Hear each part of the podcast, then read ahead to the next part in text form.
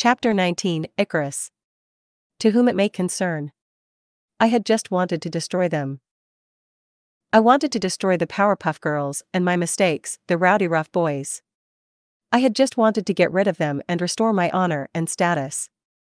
I wanted my career back. I wanted my dignity back. I wanted to bestow on them the fate that they deserve. I wanted them out of my life forever. And though it is not by my hand, that is what is happening now, finally. So why is this happening to me as well? I never foresaw this. This wasn't part of the plan we'd devised. Our army of creatures weren't supposed to be flawed. They weren't supposed to die on their own. Professor Utonium wasn't supposed to analyze them. But I suppose if he hadn't, I wouldn't have had any idea of what was happening to me right now. I would likely just think that I was sick, had come down with some human virus, although I rarely had before. It's not like I ever thought that the chemical X inside of me would someday fade away. It started with those headaches. Those terrible, awful migraines. Then it escalated to fainting, and the nosebleeds where nothing came out but chemical X. Then the projectile chemical X vomiting. I can feel it happening. Slowly, but it's happening.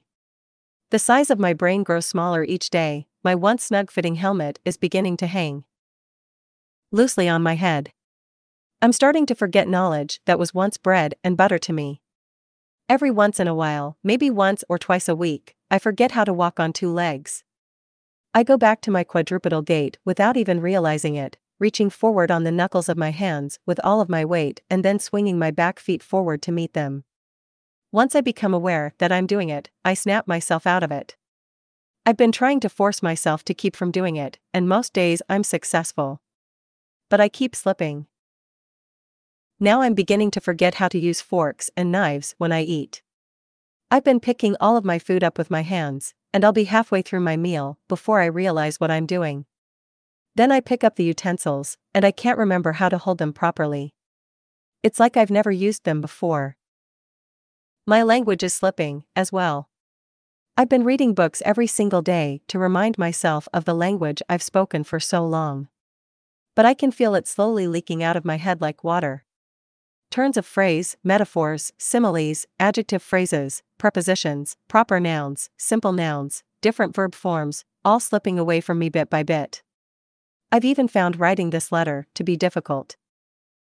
The feeling is terrifying and unwelcome and yet I can't seem to stop it. I don't know how much time I have left. If anybody reads this, if anyone else finds this, one day I will not be able to talk anymore. I won't be able to work on my technology or gadgets or invent something to help myself. I won't be able to help myself at all. As much as I hate to confront this possibility, I know it's coming. I can feel it. And when it happens, I will need your help whoever you are. Find Professor Utonium. Tell him to change me back. He is one of the people that I hate most in this entire world, but in a sense, he created me, he turned me into the being that I am today. And he would be the only one that could help me. If I cannot get to him myself first, take me to him. I will likely forget all my intelligent thoughts and memories once the detransformation is complete, so you must heed this possible last letter. Whoever you may be, you might be my only hope. And I can only hope this shout into the void wasn't for naught. If, by any small chance, I cannot be changed back into what I am now after all, and I am lost forever, then I offer only this take my place. Take my weapons, my doomsday charts and journals, my files, and my lair. Take the memory of me and make me greater than I could have ever hoped to be. Make sure the world never forgets my name for all the rest of history. Signed. Mojo Jojo. For at least the tenth time, I stared at that last sentence written in the letter, feeling the most overwhelming mixture of emotions I had ever felt in my ancient life. Eventually, I folded the letter up between my claws again, slowly lining up the edges perfectly. Carefully, I put it in the inside pocket of my luxury silk pink robe. And with barely contained rage, I turned to face the chimp on the floor of the room. It paced around, its knuckles grazing the floor, its back feet matching the movement. I stared down at it, my lip curled. It stared back at me with blank black eyes, looking mildly interested, but its glance held no recognition and not one ounce of the intelligent, sometimes maniacal, musings that they used to. No irritation, no raving lunacy. No thirst for power. Just simple, dumb curiosity. Just an animal. Mojo didn't exist anymore. Only Jojo was left. The memory of our tense group discussion passed, and the days continued to tick by. They became longer, dragging, blending together in Professor's hospital ward until they became one long indeterminable stretch of time. Professor had asked my sisters and I to spend our nights and most of our days permanently in the basement hospital ward. Our health had continued to decline, and we began having more insistent symptoms than the professor was comfortable with. He wanted to keep his attention on us as often as possible. It won't be so bad, Professor had tried to reassure us the day we had moved our pillows, blankets, and personal belongings that we could carry down into the basement. The focus on us in the media had calmed, he'd said to us, so our ban on the internet and TV had thankfully been lifted. It was a slight relief, especially considering we would have nothing else to do in the basement all day. As I grabbed my favorite books, my favorite movies, and my favorite furry pink pillow, I tried hard not to think of how the night before might have been the last time I would sleep in my own bedroom. Our days and nights in the hospital began. During these days, I began to lose consciousness easily. I lost it without even realizing it, until I found myself startling awake again. My head aches constantly, and at every single moment of my waking hours, nausea curls at the back of my throat, even when I would lie as still as I could. And during my unconscious hours, I dreamed. I dreamed of days when my sisters and I were at Pokey Oaks Kindergarten, when we spent our days coloring, having snacks, taking naps, and having recess.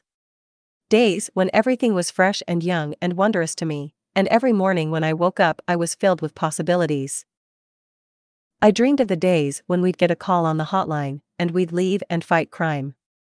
Those days were so simple. Beat up some robbers, come back to kindergarten. Take down Mojo, return for dinner with Professor. I dreamed of our days back in middle school and high school. I thought of the challenges puberty had thrown at me, when things suddenly seemed so complicated, when some things seemed like the end of the world, but were actually still much easier than they seemed. I dreamt of the days in high school when I would fret about who I was, what I wanted, what I liked, who I liked. Times when I would turn to my own self personified conscience in earnest, as if it were a real person living in my head, and actually talk to it, look to it for advice. Days where I still had the freedom to be naive. Our problems weren't so dire. Looking back on them, they were simple. I will always treasure those days. I would treasure them for as long as I still could. Until my final days ran dry. However long that would be now. Back then, we never had to worry about not being able to live freely. We didn't once think of what we really were, what that would ultimately mean for us one day, and how we were going to die. We thought we were immortal. Everything felt possible. Now nothing was possible anymore. Days continued to pass. One day, the day that I knew for sure that things would never be the same, I stopped having any dreams at all. Sleep had become just a black, formless void that I disappeared to for hours at a time. I couldn't even take refuge in my own mind anymore. Even my mind had become a black hole, joining with the larger wormhole that my entire life had become. Soon it would finish consuming all the existence that I had left, ripping it apart molecule by molecule until I never saw the light again. How are you feeling? The question had begun to make me feel sick just hearing it. I hated how those words made me feel when they were strung together. Pathetic, powerless, but when they were said in his voice, paired with the open sincerity on his face and worry in his ruby eyes, it stung just a bit less than usual. Oh, you know, I tried to say lightly, just the usual. I forced my lips into something that hopefully resembled a smile. Brick lowered himself onto his hospital bed, which was right next to mine. It's okay. No one else is in here. You don't have to do that. As he paused, I took a quick look around the ward. All the other beds were, indeed, empty. I guess I had been so out of it that I hadn't noticed the others leave to other parts of the house, which was a true rarity these days. Brick continued, I had a feeling you didn't feel much better, but I just thought I'd ask. I looked at him, half shrugging, letting the stiff smile fade off my face with some relief. Actually, my headache is pretty mild today. So I'm not too bad, really. He gazed at me for a few moments, probably trying to determine if I was lying to make him feel better or not. Then, maybe deciding that I was telling him the truth, a small, tight grin appeared on his face. That's good to hear, then. From there, we began to talk, the way we only could when we weren't around the others. Frank, but gentle. Two leaders taking the heavy loads off our shoulders and relying on each other. Do you sometimes think about what they would do without you? I asked him suddenly at some point. Your brothers, I mean. If you were to leave first. Of course I do, Brick replied, frowning the slightest bit in thought. I know I seem hard on them sometimes, but I worry about them. He shook his head. I know we're all the same age, but sometimes I feel older. You know? And like an older brother, I just want them to look to me during hard times. I want to protect them. And I don't want them to feel like they have no one to rely on. Especially now. His words rang so relatable to me that it was almost frightening. I know exactly how you feel. My gaze dropped down to my lap. I would do anything to protect Buttercup and Bubbles. If there were some way, I would want to go last. So I could still take care of both of them. I paused, then I looked back up. At him, meeting his eyes. And you. I would do anything to protect him. Anything and knowing that I was too feeble and powerless to protect him now filled me with guilt. Brick gazed back at me for a beat or two, taking in what I said. Then he smirked. Nope, sorry. That position is reserved for me. But nice try. Unable to help it, I gave him a wry look. Half jokingly, I said, Can't we flip a coin for it? I call heads. If there was one thing this horrible, never ending nightmare had given me, if anything at all, it was a newfound dark sense of humor. I supposed the motivation behind it was laugh to hide the fear. He shook his head slowly, holding my eyes with his as his smirk faded the slightest bit. Non negotiable. All right. Joke didn't work. I tried a new approach. Then I demand it be me. Demand denied, Brick said straightforwardly, shaking his head again. I blinked at him, and he only raised his eyebrows at me. I allowed myself a cynical chuckle. It's a little morbid of us to be arguing about this, isn't it? I pointed out. Brick coincided, a shrewd light in his eyes. Yes, well, our lives are a little morbid now, aren't they? Fair point, I admitted. Indeed, the six of us had become a real life, ex superpowered version of the Addams family. I waited a moment, then I eyed him. Still no room for reconsiderations? His arms folded. Vetoed. Something inside me flared under his even gaze and calm certainty, even with the gravity beneath what he was insisting on. I released a long sigh and mirrored him as I folded my arms, matching his smirk with my own. Stubborn as always. And I intend to remain that way, he said with a proud inclination of his head. For once, I yielded my defeat. Deciding to change the subject, knowing I wouldn't win this one, at least not right now, I said abruptly, Remember last Thanksgiving?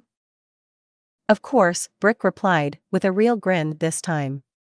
It was the best. It was, wasn't it? I said. The memories flooded back to me. Then, inevitably, came the memory of that day that I had been trying most to avoid. My mood dropped in an instant. Remember our game of life race? I asked him, avoiding his gaze. He sensed my change of mood immediately. Yes, he answered, wary. Why? I came out with it directly. You know, at that point, I already knew about the sterile thing. Professor had told me just a couple of weeks before. And when I got a fake pregnancy during the game? I trailed off, not knowing exactly how to finish that sentence. What was I going to say? That it messed with my head? Because it had. But I had the feeling that Brick had caught on to that already. Jesus, Brick muttered, confirming my thoughts. I'm sorry, Bloss. That must have felt awful. And we were all laughing and joking, and. He trailed off, too. He sighed. Why didn't you tell me? he asked. I shook my head. I don't really know why I didn't, I told him. I guess I didn't know if it would matter to you that much. We never even talked about that sort of thing yet. Not in detail, anyway. Of course it would have mattered to me, Bloss. Brick's voice softened.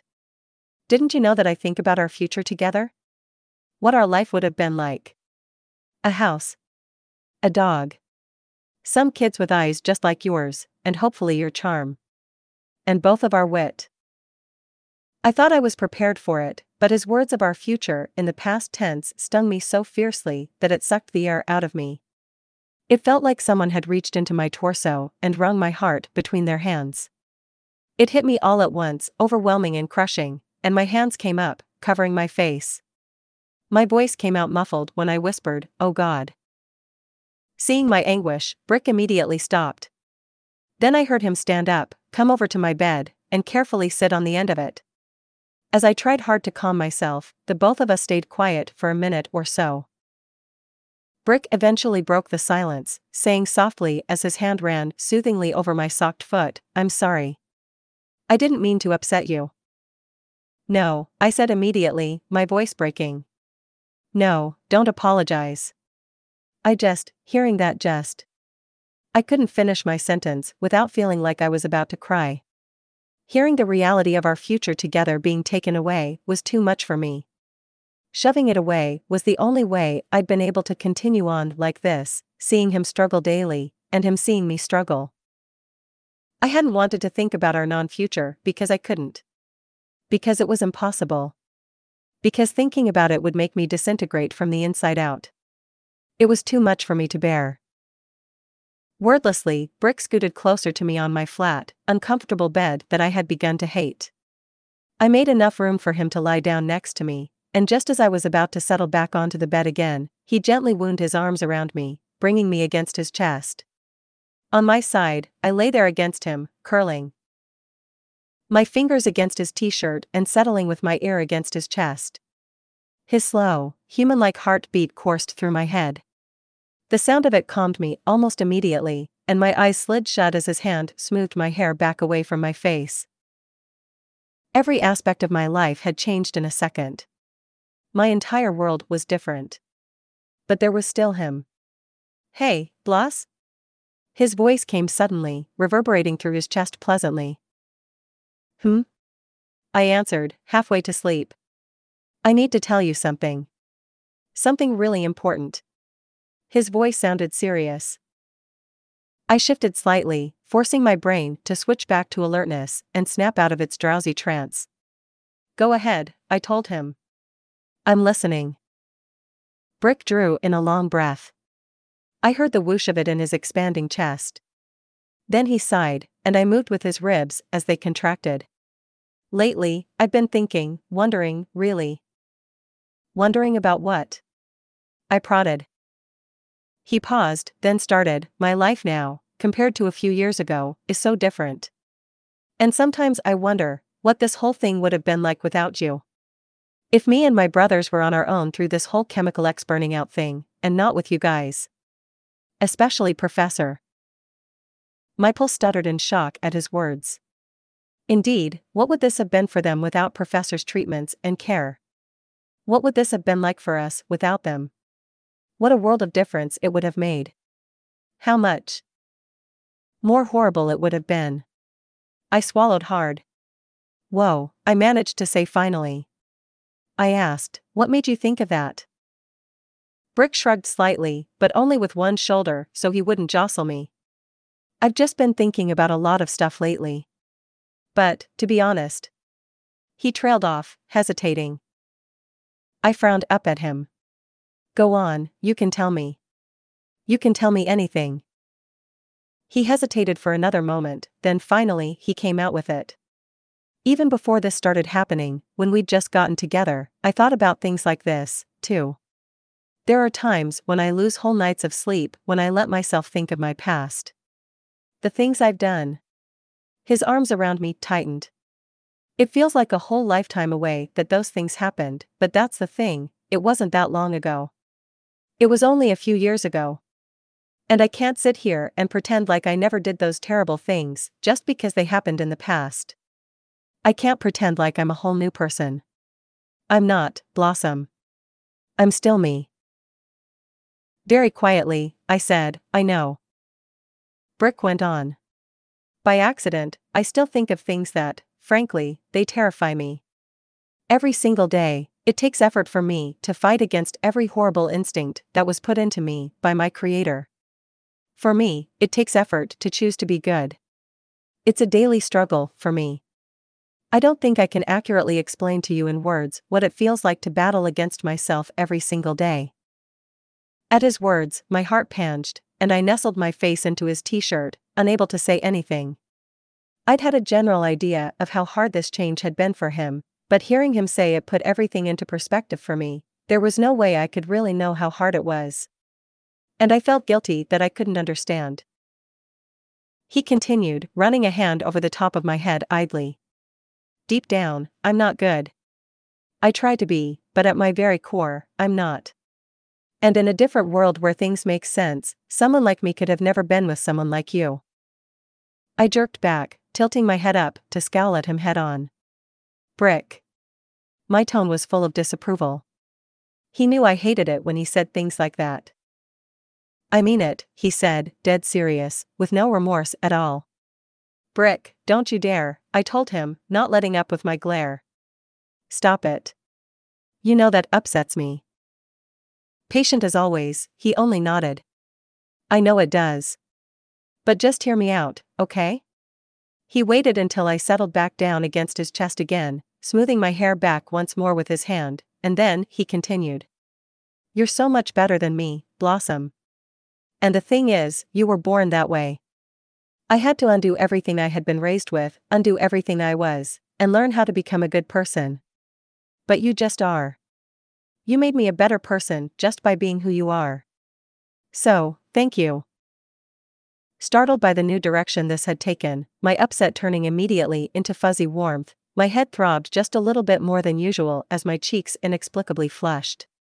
It's not just because of me, I insisted, trying to hide my red cheeks as I ducked my head away from his view. You're the one that ultimately chose this new way of life.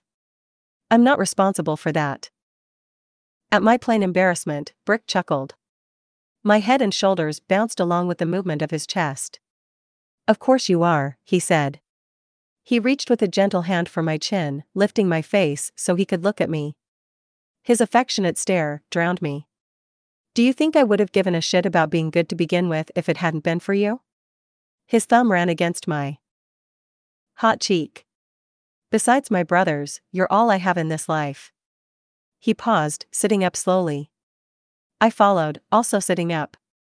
His face came closer to mine, and his voice softened. I was made for you. If you were never made, I never would have been made either. I exist because you exist. You've always been my life, Bloss. And you always will be. Wherever we go after this. Brick closed the distance between us, brushing the softest whisper of a kiss onto the bridge of my nose. My heart leapt into my throat. Then he pressed a kiss to my left cheek, then one on my right cheek, then lingered with his lips just a breath away from mine. Greedily, I closed the space between us, kissing him wholly and languorously in a way I had not done in what felt like centuries. No matter how many times we kissed, no matter how long, it would always give me the sweetest, purest ache I could never possibly get tired of. I tugged him closer to me, enclosing his wide shoulders in my arms and pulling him against me. After a minute or so, Brick pulled away, the both of us breathing heavily. He leaned his forehead against mine, hands cupping my face between them.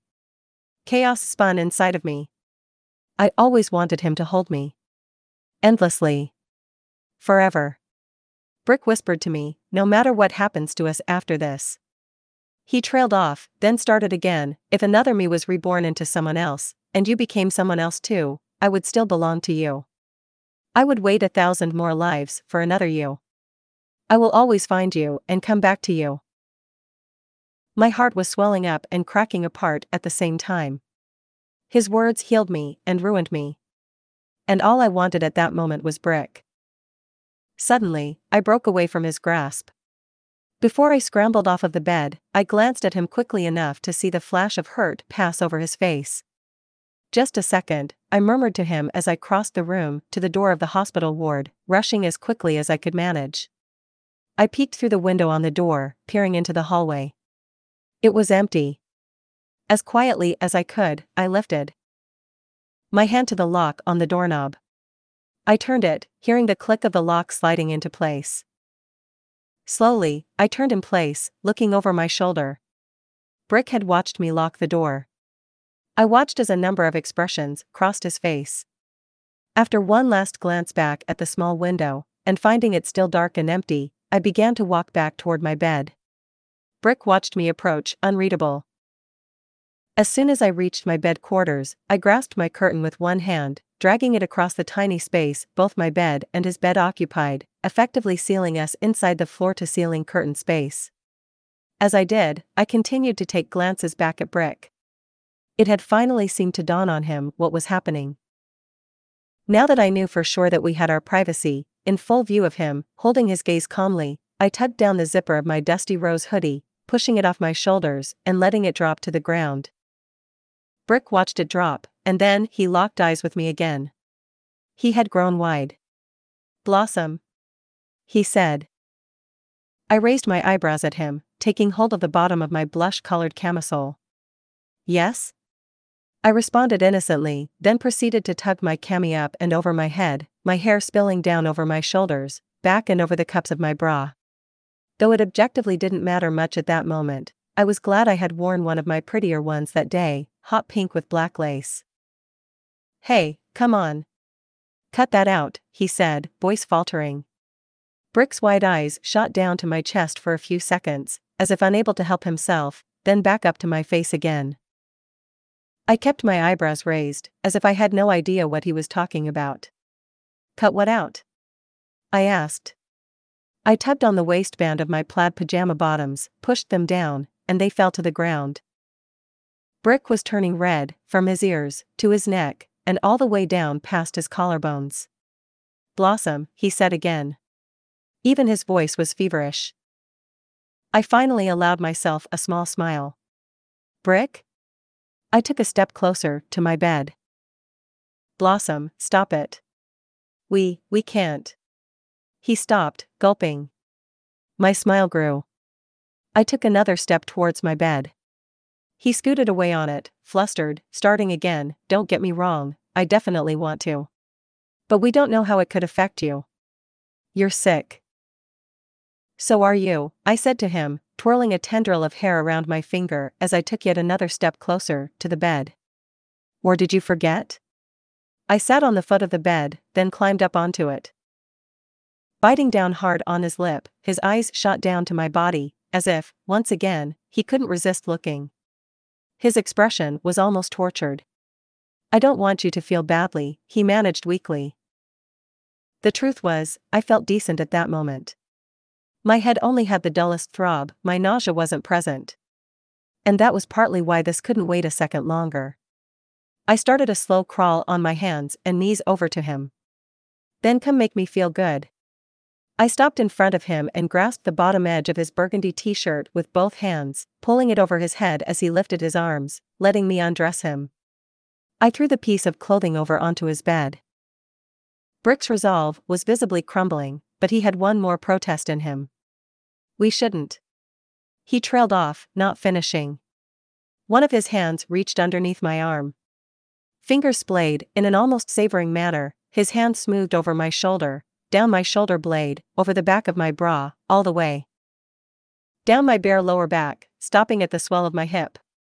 He swallowed hard, his eyes hooded with lust.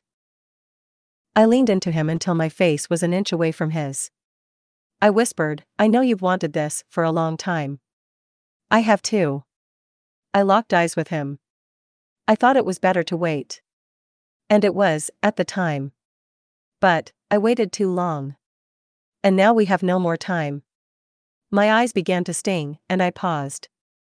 Just like that, Brick's arms wrapped around me. I said, I wish I hadn't waited. I wish I could have had endless moments like this with you. Don't you? My voice broke on my question. I felt a tear escape from the corner of my eye. Of course I wish that, Brick assured me, tone raspy and hushed. Of course I do. I shifted so that I was straddling his lap, and Brick pulled me closer. I brought my hands to his hair, weaving my fingers through the silken red, much like mine, though his was a deep pumpkin tone compared to my coppery strands. It had gotten longer, though. Its length brushed his collarbones now. I leaned down until my lips could press into his collarbones, then they pressed up his Adam's apple and the side of his neck. Brick took an unsteady intake of breath, pulse racing, and all the muscles in his neck moved against my lips as he swallowed, his fingers grip tightening on my waist. He groaned low in his throat, and the bass rumbled against my mouth. Slowly, I brought my face back up and my lips brushed his, tears rolling down my cheeks and dripping away. So I want you now, I whispered, before I can't have you anymore. Brick pulled me flush against him, his grasp tight and voracious, and I pulled his lips to mine. And then my mind was ablaze, and time was gone, and there was only Brick. Brick's hands desperately clutching at me. Brick's heavy breath against my ear as he uttered my name the magnificent heat that diffused from his skin. Curing me and reviving me, obliterating me and devastating me. Sweat that mixed with tears. Harmonious pain that I wanted for eternity. Time went on, continuing to blend and crawl by. I continued to try to cherish this time, to cherish every moment I spent with those I loved. Around the same time, my sisters and I noticed that our hair was thinning. It wasn't so bad at first, our hair just started shedding a little more, strand by strand, than normal. We thought maybe it wasn't anything to get worried about. Within days, it was coming out of our scalps in clumps. Professor told us that there wasn't anything that he could do to restore it for us, or to slow the loss, and so we just had to deal with it and try not to get stressed, as that seemed to make it worse. Buttercup, however, had other plans. One day she stood next to my bed, holding the electric razor out in front of her. It has to be one of you, she explained to me. I can't reach the back and top of my head. Someone else has to do it, and Butch refused. I stared at the razor, which she was still holding out to me. My stomach turned in discomfort. Buttercup, are you sure you want? Yes, she interrupted curtly. Then, after a moment or two, she said softer, I don't want to watch more clumps of hair swirl down the shower drain anymore. I don't want to deal with taking all of it out of the brush and seeing myself in the mirror looking like a stray cat. I just want to get it all over with at once. Like ripping a band aid off. She held the razor out further, a more vulnerable light in her eyes now. Please, Pinky. I need you. Just do me a solid and do this for me. It was her way of winning at least one small battle, I thought. Buttercup always did fight against the unfightable. If the entire world ever came up against her, 7.5 billion against one, she would come at them fists swinging until her feet couldn't carry her and her lungs breathed their last. Her words, along with how she looked, had swayed me. I took the razor from her hand, holding it in both of mine. Okay, I said. As I got up from my bed, I took a quick glance back at Brick, who only looked at me grimly. Before we left the hospital ward, the sweet voice of our sister piped up. Wait. We paused and turned to see Bubbles scrambling off of her bed. I'm coming, too, she said. Her short hair was in two tiny pigtails on either side of her ears, and as she walked towards us, I noticed they were thinner than her ponytails used to be. She came straight over to Buttercup and without another word, grabbed her hand. She held it as all three of us left the ward and walked down the hallway to the basement's bathroom. When we arrived and shut the door, Buttercup sat on the closed toilet seat and immediately shut her eyes. Just do it now, before I change my mind, she said to me. Bubbles took her hand again, and Buttercup clutched her hand in a vice grip in return. I switched the razor on, and the noise of it resounded in the small room, highlighting our stark silence. Biting my lip, I gently started with the nape of Buttercup's neck. The raven strands floated to the ground as I worked. Buttercup was stiff, staying utterly still. I wondered if she was holding her breath. Bubbles whispered words of comfort to her. Soon I had made it to the backs of her ears, and then to the crown of her head. By then, Buttercup had stoically begun to cry. She roughly swiped at her eyes and nose with the back of her free hand, as if irritated and humiliated at her own tears. Her other hand still squeezed Bubbles' hand. My heart constricted at the sound of her upset, but knowing that it was too late to stop now, I continued working without a word, trying to keep my hands steady. When I only had her overgrown bangs left, I said to her softly, almost done. I held them as I shaved so that they wouldn't fall onto her teary cheeks. And then all of it was gone. I brushed my hand across her scalp, getting rid of extra clippings. Do you want to look? I asked her by way of telling her that I was done. I added gently, You don't have to. Buttercup sniffed deeply. No, she said. I want to. Letting go of Bubbles' hand, she shakily stood. She walked over to stand in front of the mirror, face stony. She stared at her bald reflection. I walked over to her silently and stood behind her in the mirror. As soon as my reflection showed behind hers, her eyes went to mine. Every feeling she had in that moment swam in them fear, anger, unbearable sadness. My arms opened to her. Automatically, she spun to face me, throwing her arms around my neck and burying her face into my sweatshirt as she sobbed. I hugged her tightly around the waist. Bubbles came up behind Buttercup, and she wrapped her arms around both of our shoulders, pressing a kiss onto the top of Buttercup's scalp. Buttercup whimpered into my sweatshirt, loud enough for both of us to hear, I love you guys. Bubbles and I didn't respond, we didn't have to. We only held her tighter. We all held each other for a long time, and as we did, I looked at the reflection of us in the mirror. The very image of love and protection. The very thing that we were created to be.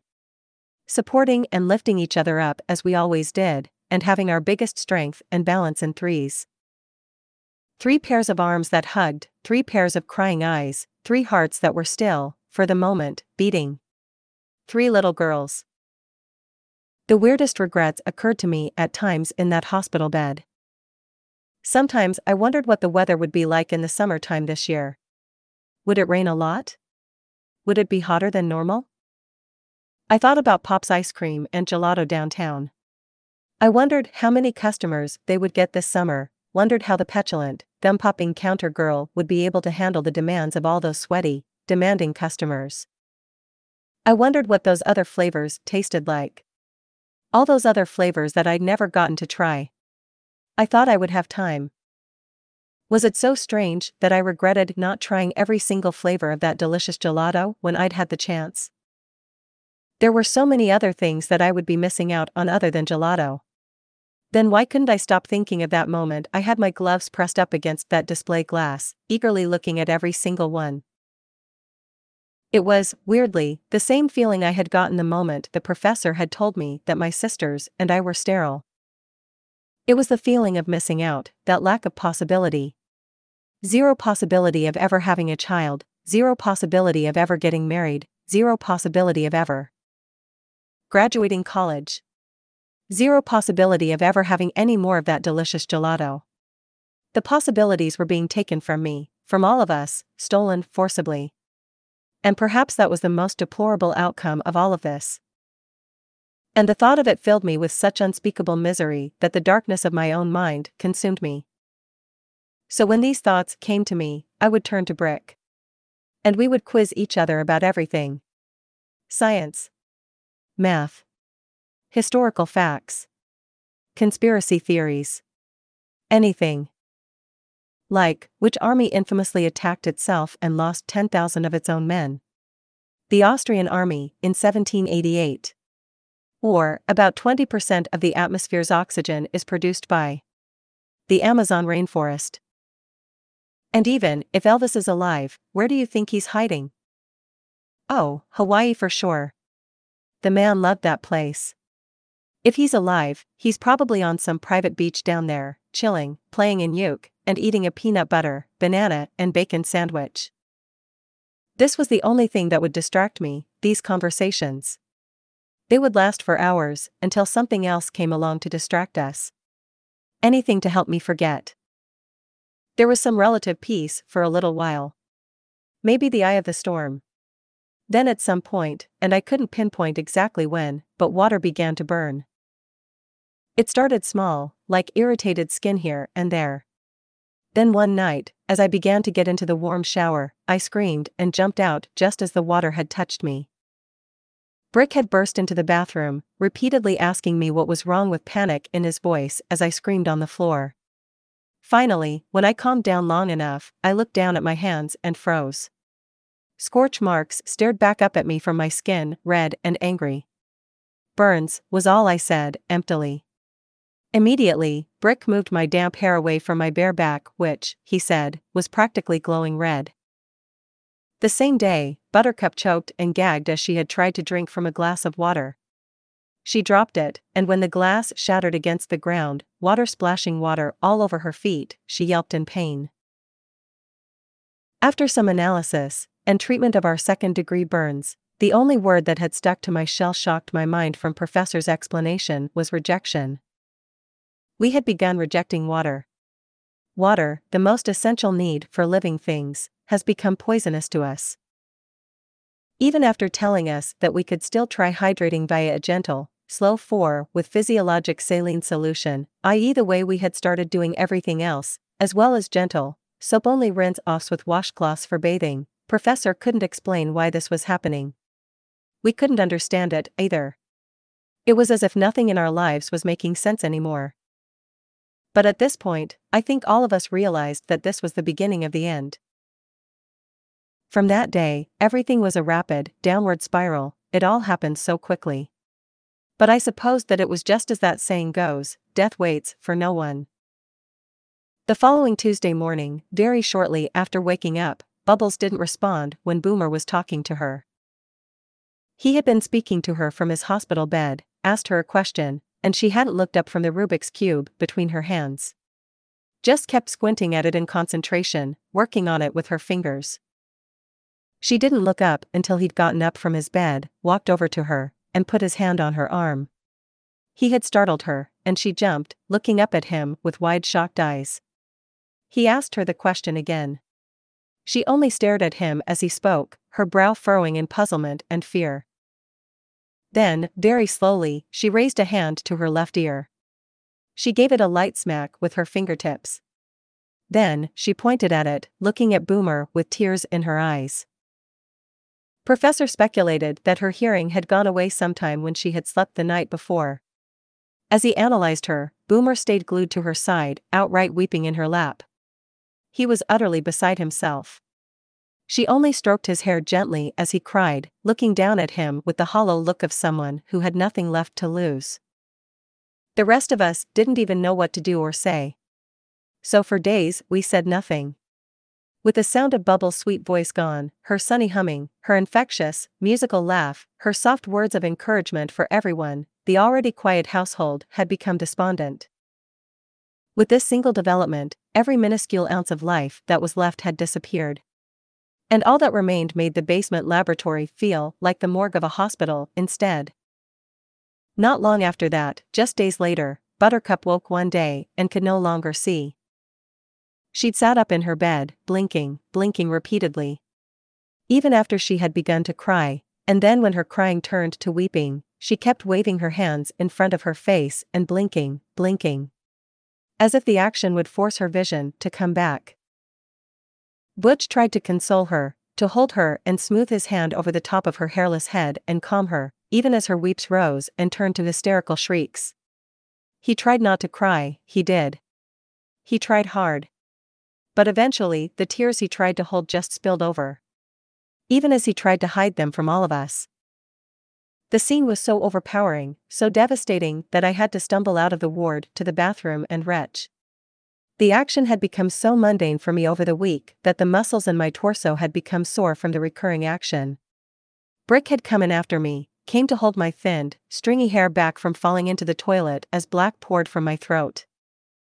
When I was done, powerless, I began to cry into my hands as I whispered, between racking sobs, What do I do? I don't know what to do. I can't sit here and watch this happen to them. Tell me what to do. Brick held me tightly from behind, saying nothing. I didn't expect him to answer, because even if he could answer me, I didn't think anything he could say would comfort me. As I cried, the tears were hotter than what I thought was normal. When I wiped them away with the back of my hand, I looked down at them. My tears were no longer clear and watery. They were solid black. More days passed.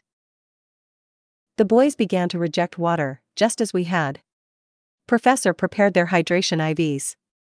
Never leaving their hospital beds became a necessity for them, too. Pain became all encompassing. I spent my days lying still, nausea and aching and thirst constricting every breath I took. The short term treatments that Professor made for us no longer seemed to have any effect on my sisters and I. I continued to gradually lose my sanity at the hand of my own psyche, swirling down, down, down. Just as I thought that maybe I couldn't handle this, that maybe I really couldn't go on one more second, it came. It came for me quiet and tranquil one day, on a cold day as average as any of the other days I had lived lately. As I lay awake in my hospital bed, racked with potent agony, listening to the sounds of the morning around me, trying to suppress another wave of nausea from making the black bitterness rise from my stomach, there it was, the exhaustion. This exhaustion was unlike any other exhaustion I had ever known. Instead of being heavy and oppressive, like a crashing and destructive wave of a tsunami, it came slowly to me like the gentle rise of a tide coming over my feet, rising softly up my ankles, calves, and knees.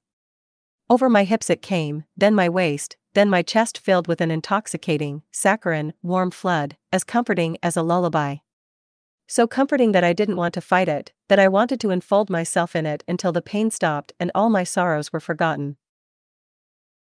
The tips of my fingers warmed, then numbed, then my arms, then my shoulders. Individually, from the neck down, my muscles slackened as they all fell asleep.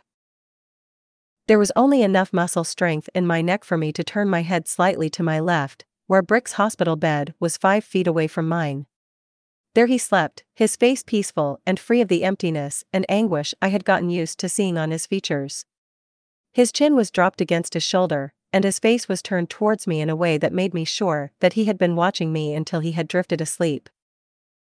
Seeing him this way, so blissful and beautiful in his slumber, so serene, made it easy to keep from fighting anymore. Part of me wanted to call out to him, to wake him, to tell him what I knew was happening and to ask for one last kiss, to look into his eyes one last time. But to rob him of his peace, to force him to watch me leave would be, I knew, the cruelest and most selfish thing I could ever do. Because I knew the image of me leaving him would never be gone from his mind for as long as he had to live without me. And if I could never again kiss him or hold him, if I could never again tell him how much I loved him, if I could never again make him happy in all the ways I wished that I could, then this, leaving quietly, would be my last act of protection. Of true love. As I drank in his features one last time, my heart swelled and warmed, swallowing every last bit of him that it could. Warmth crawled up my neck. I love you, I whispered. The words were so quiet that he didn't even stir. My eyelids began to droop. My awareness began to blur around the edges. I watched the way his chest lifted, then fell, with each breath he took and then released. My heavy gaze lifted to the way his eyelashes rested at the top of his cheeks. Traced every last line of his face. Then, having saved it for the very end, my eyes lifted to the white, shiny scar that slashed across his eyebrow. The scar that, despite all that we had been and what we were no longer, had never quite healed perfectly. The mark that symbolized our bringing together, the mark that sealed the fate that he would always be mine and I would forever be his. With this thought in my mind, finally, I let my drooping eyelids slide shut. The radiating pain in my head slowly, mercifully, left. All the sounds of the laboratory hospital went away gradually, the last noise I heard fade away was the constant beeping of my heart monitor. My awareness shut off with that sweet warmth, and my limbs began to float. Affected by gravity no longer, I felt my thin, limp hair lift around me, spinning and brushing against my face. The weakness, nausea, and pain left my body as I felt it gently lift. My eyelids no longer heavy, I opened my eyes. I levitated aimlessly in an empty limbo. It felt like I was in a large body of water, but all there was around me was darkness and silence. And stars. Endless, infinite amounts of glowing stars. But instead of the stars being eons, light years away, they were small and close, they surrounded me. Fighting against the thick, viscous feeling of water pressure around me, I unhurriedly lifted my arm, reaching, and I touched a pinprick of light. Stardust floated down from it, and when I took my hand away, the sparkling, iridescent dust coated my fingertips. When I brought my arm back to my side, more stars swirled around me like dust motes in the sunlight, stirred by my movement. I blinked as one bumped into my cheek, then began to float away through the red curtains of my hair, leaving a trail of silver dust in its wake. For a long time I watched it. At peace. I turned my gaze away from the star's journey. Bringing my knees up, slowly curling into a ball, I accepted where I was and remained there. Just me and the exquisite ocean of stars. A coma, Professor had said. I stared down at her on her hospital bed. Down to the drip in her arm, the IVs, and the respirator attached to her face, this moment was nearly identical to when I had brought her here after fainting two months ago, sitting next to her bed and waiting for her to wake up. If it weren't for one big difference. The large, likely chance that she wouldn't wake up this time. The health she'd once possessed on her features had all gone away. Her face, drawn, had become emaciated. Deep purple circles had become a permanent part of her face, along with the way her cheekbones jutted out and her jaw became sharp, the slight roundness to her face that I had loved gone. Her once shiny and glossy red hair was dull and thin. Just like her sister's hair, it had been coming out in clumps. Just like my brothers and I, strand by strand, had begun to notice more hair loss as well. I hadn't told her that, though. I hadn't wanted her to worry. Maybe I'd pull a buttercup and shave my head, too. Butch had already. Just as our bodies had begun to reject the world around us, they had gone down the final route of rejecting themselves. Falling apart at the seams. So, perhaps, it was better that all three of the girls had fallen into comas. I hated to think what could have happened to them instead, what they would have had to suffer instead. Maybe I would have had nightmares about it, if I still had dreams anymore. It has been two days now. I had been sitting up on my bed, talking to her. Not expecting a response, of course. But I would tell her things, tell her jokes, wait for her to smile. Play her videos on my phone even though I knew her eyes wouldn't flutter open to watch them. I would stand over her and watch her face closely, carefully. Looking for the slightest twitch. I'd hold her hand, squeeze it. Wait for her to squeeze mine back the way she always had. Those things never came. I knew it was foolish, even pointless. But I couldn't bring myself to stop holding on to the thin, weak thread of hope that I had left inside of me. The hope that she would wake up and she would be okay again. That time would somehow reverse and I would get one last chance to tell her how much I loved her. That hope, that flimsy thread, was all that was holding me in place, keeping me grounded, keeping me from comprehending that she was likely gone. I would hold on to my delusion. Even if it meant I lost my sanity for good. After all, it wasn't like I was the only one. I observed from a distance as my brothers did the same with Bubbles and Buttercup. Maybe it was why the three of us stopped talking to each other for the most part, why we hid from one another, knowing that the truth would hit us sooner if we had to admit aloud what each of us was doing. How irrational it was. Before I went to sleep the second night, I stopped next to her bedside. I smoothed her limp hair back gently from her face. Pressed my lips to her forehead. Leaning back from her, watching her still face, the quote appeared in my mind and came to my lips before I could stop it. There's little joy in life for me, and little terror in the grave, I recited, then continued, voice lowering to a whisper. I've lived the parting hour, to see of one I would have died to save. Pausing, then frowning as I continued to stare down at her, thumb caressing her cheek, I said, You once said Charlotte Bronte was one of your favorite poets. Remember that? As I had done all day that day after speaking to her, I waited. Searched her face for the slightest flinch. My thumb kept stroking her cheek. My frown deepened. My eyes began to sting. Come on, Bloss. Wake up. Tell me you remember. I waited again. Her face remained smooth. Her only movement remained the shallow lifting and settling of her ribs, reminding me that she was, for the moment, still there. In some way. Just lost. I hoped that she wasn't scared. My face began to contort with emotion I couldn't seem to control. I leaned forward, kissing her forehead again, firmer this time. As if I could kiss movement back into her body. My lips still pressed against her forehead, I recited another line from a poem that I knew she loved. You are my sun, my moon, and all my stars. Finally, I pulled back, tears streaming hot and black from my eyes. I whispered, anguish flooding my voice, I know you can hear me. Don't be afraid. I'm right here. I was keeping my promise to myself, and to her, that I would be the last to go. And as long as she was still here, I would stay. I would protect her. Keep her safe in whatever way I could. Even if that only meant sitting here and watching her, reciting her favorite poems and reading from her favorite books. Hoping that she could hear. Somehow. Wherever she was. Chapter 20 Redemption The Scientist. I stared down at their emaciated, motionless, comatose forms. All six of them. After an agonizing week, the longest week of my life, where I could do nothing but watch as the boys slowly fell apart at the girls' bedsides, crying and screaming at them to wake up and losing every last bit of the lucidity they had left, they approached me. They couldn't take it anymore, they'd said. Their symptoms had all taken a turn for the worse, just as it had happened to the girls before them. My treatments, the chemical X drip, the nutritional drip, the hydration drip, even morphine drips, began to no longer work for them, and their physical pain along with their mental trauma compounded and ultimately became too much for them to manage. So they begged me, pleading with me to put them to sleep. I didn't want to. I very nearly said no. But I looked at the hollow, deadened torment in their eyes, their faces, which were empty shells, and I knew these homeless, powerless boys had nothing left.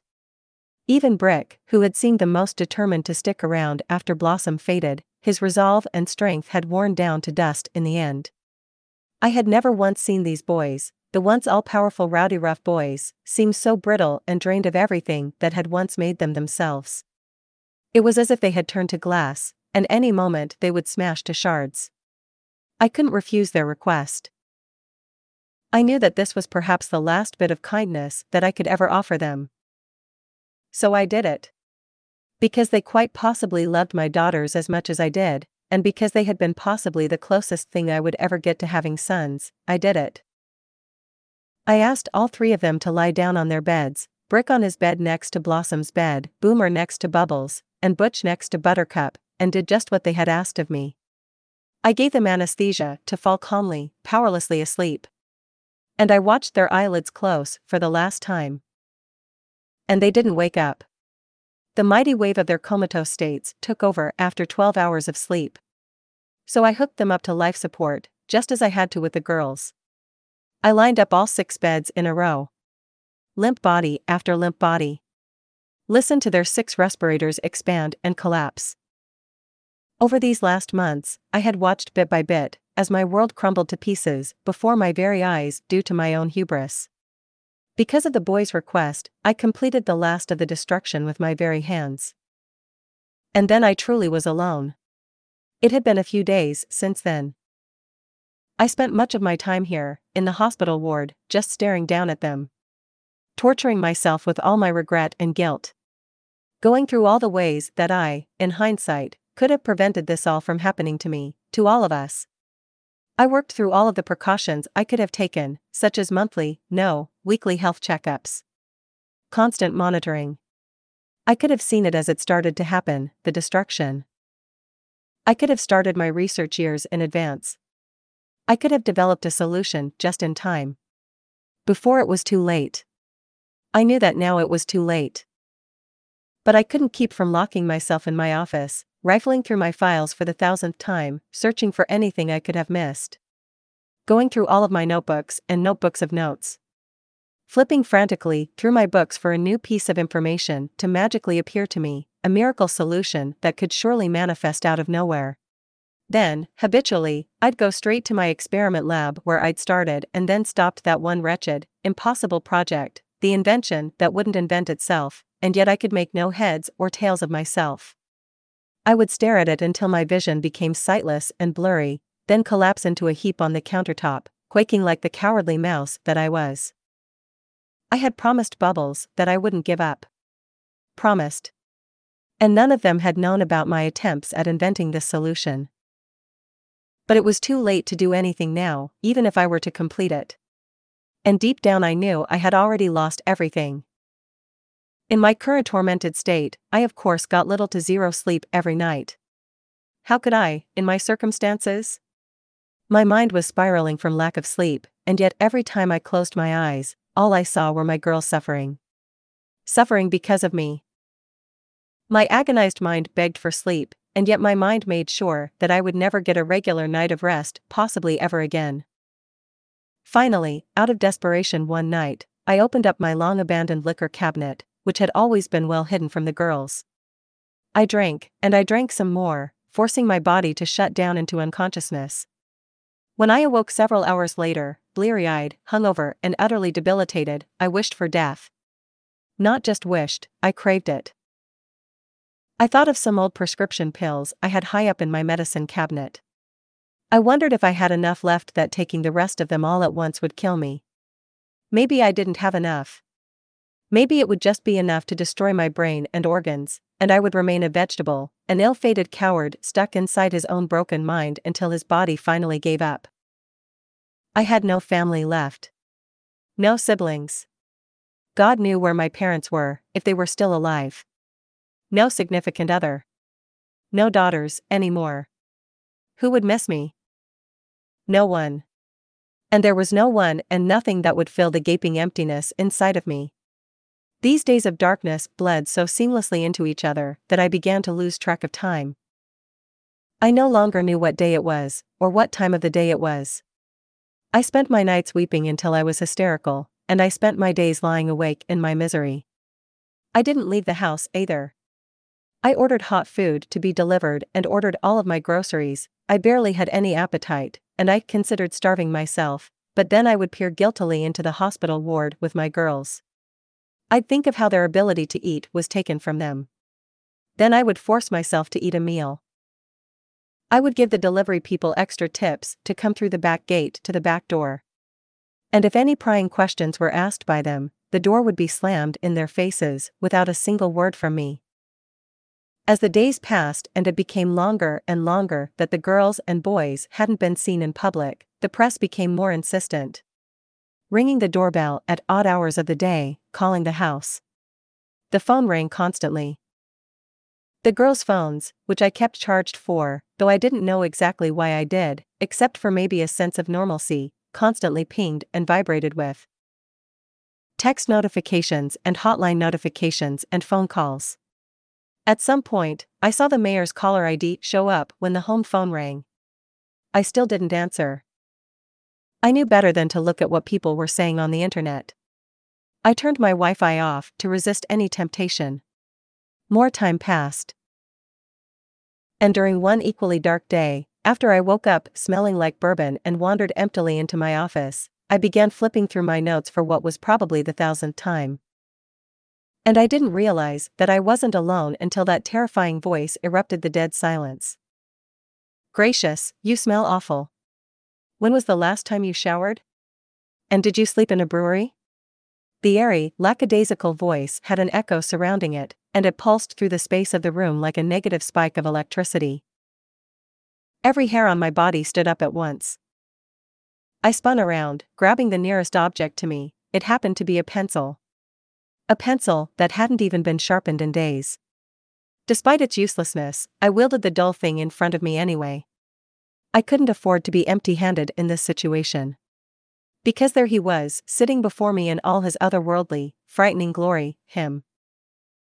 Long limbed, unsettling crimson skin contrasted against his all black designer clothes of some sort, save for the ginormous, fluffy pink collar that poofed out in all directions to the height of his cheekbones.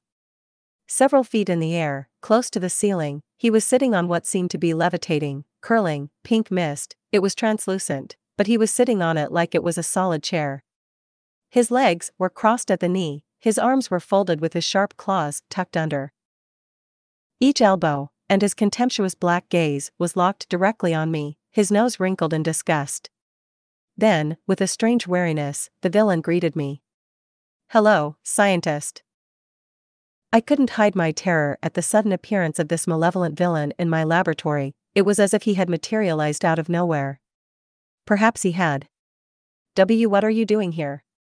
Get out of my home. I lifted the pencil higher as him levitated closer to me, mist and all. Stop right there. I'm warning you. I'll, I'll call the police. Even saying that felt rather stupid. As if even the Townsville Police Department would help me now. The pencil I held suddenly tugged out of my clenched fingers by an invisible force. As I watched in horror, it floated away from me a few feet in the air, then, completely on its own, snapped in half and dropped to the floor. I jumped, and reaching blindly behind me, I grasped a pen, Taking another backward step away from him, with my shaking hand, I held out the pen threateningly, beads of sweat beginning to gather on my forehead. Don't come any closer. He eyed my pen, seeming to deliberate over whether or not he wanted to snap it in half also, but to my surprise, the villain snorted.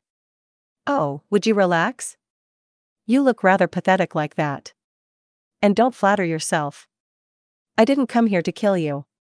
He sniffed, looking almost affronted. I stared at him, pen still outstretched, staying guarded and silent. Legs uncrossing, him stood on his pink cloud as it moved closer to the ground, then he gracefully touched down to the linoleum floor, his high heeled shoes clicking against it. He continued, smoothing his jacket sleeves with sharp red claws, really, now. I have much better things to do with my time than to squash little cockroach humans such as yourself. And much more pride, I'd like to think. His black lips curved upward smugly in the corners. Very slowly, warily, I lowered the pen slightly. His towering height and very aura was utterly unnerving. All of the instincts inside of me were screaming to defend myself and escape. As I stared at him, I thought through all of my possible escape routes. There weren't many. The front door was very far away. But in the hospital ward, there was a window, it was in a window well, but it was there. It was the only window in the entire basement. Could I climb out of it? Could I even outrun him quickly enough to get there in my hungover state? I squinted at him, asking distrustfully, then, why are you here? He sighed somewhat irritably. I can tell that you still want to run. However, if it will help convince you that I mean you no harm today, I will be frank with you about why I am here. Abruptly, his smirk faded. Him stared at me, strange, alien like eyes severe and hard. It's simple. I've come to tell you that you can't let those superpowered nuisances die. A silent moment passed. Then another. Then another. I didn't understand. I shook my head, not comprehending what this creature had just told me. I was certain I had just imagined him saying that. Maybe, in my crushing grief, I was hallucinating this whole exchange. That seemed much more likely than him actually saying something like that, or him even showing up here at all. Only I didn't dare pinch myself at this moment, just in case it was real. I blinked at him, then finally bit out, What? He sent me an impatient look, sighing once again. Work with me, here. You're not deaf, Utonium. You heard me. Him turned his chin up to me, sharp goatee aimed at me like a gun. I told you to save them so do it.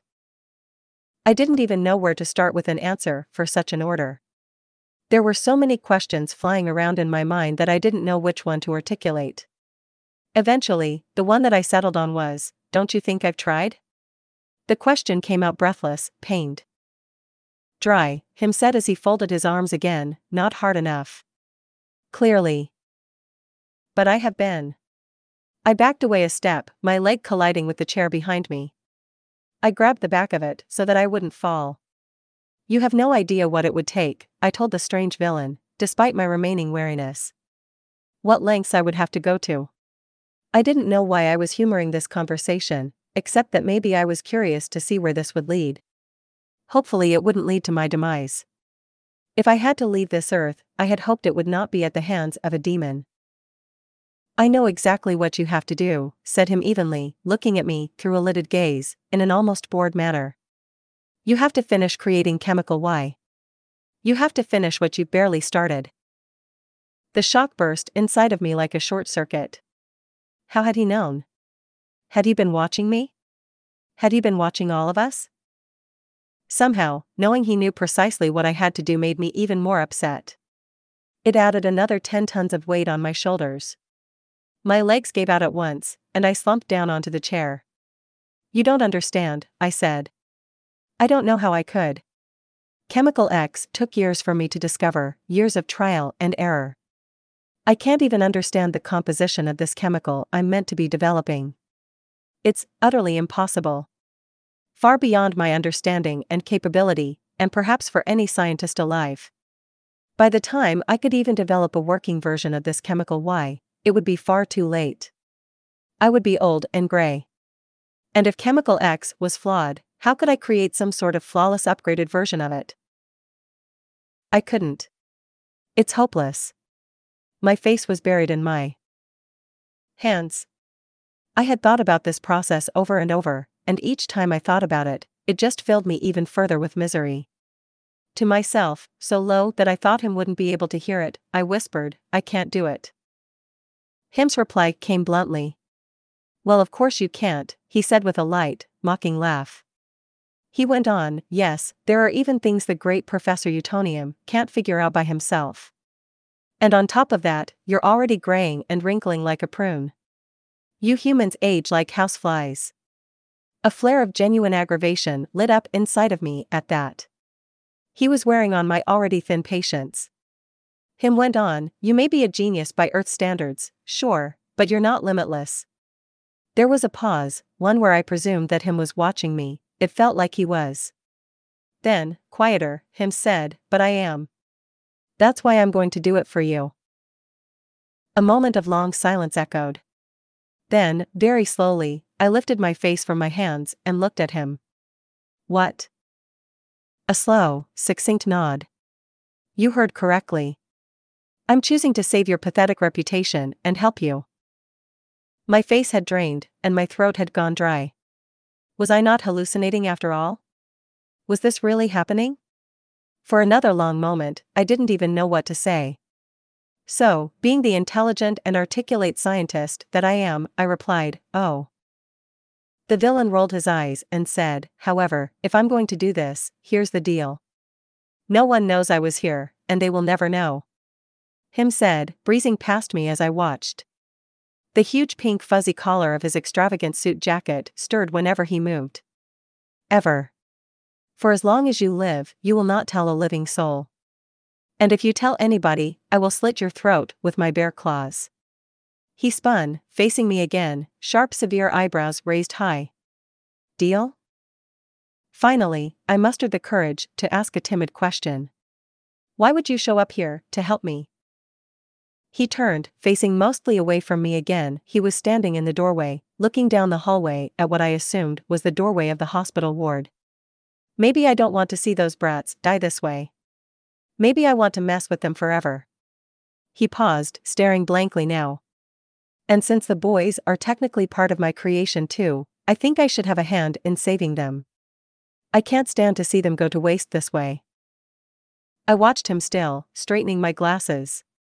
The lenses were straining my eyes and making my hangover headache throb worse, but unfortunately, I still needed them to see. I asked the villain another question. But if I enlisted your help, how come I know you won't try to kill them? Him burst out in a dry, hard laugh as he turned to face me again. Do you think I would go to these complicated lengths to kill them, and while they were at their weakest? He rolled his eyes. LF, I had truly wanted to kill them, I would have done it already. I would have long ago crushed them like ants. I eyed him distrustfully, unable to be sure if I could trust what he was saying to me. You don't want to kill them? He shook his head once, straight faced. Never have. He paused, eyebrows lifting, then he shrugged a shoulder delicately, admitting, okay.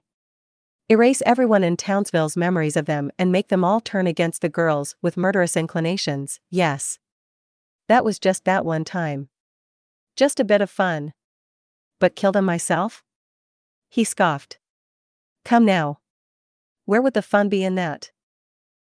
Remembering the mind control incident from over a decade ago, I cringed in discomfort. Still distrustful, I continued. How do I know you wouldn't mess them up in some way? Make it so they'll all belong to you, or something. Him smiled an unsettling, fanged, painted black smile. I am not such a selfish creature, Utonium. I'm crafty, but not impatient. Why do you assume that I would take one of my true pleasures away from myself, and in such an easy way? His mouth twitched. Frankly, I'm insulted. Let me have your word, I told him. I didn't know how trustful his word was, but I still needed it so I could stop feeling like I was going to be fighting for my life at any moment. You have it, Utonium. You have my word, said him. He was still smirking. I examined him for a moment. Him watched me back, unflinching. Nodding, I said, Thank you. Then I said, But why do you care about what happens to them? Truly.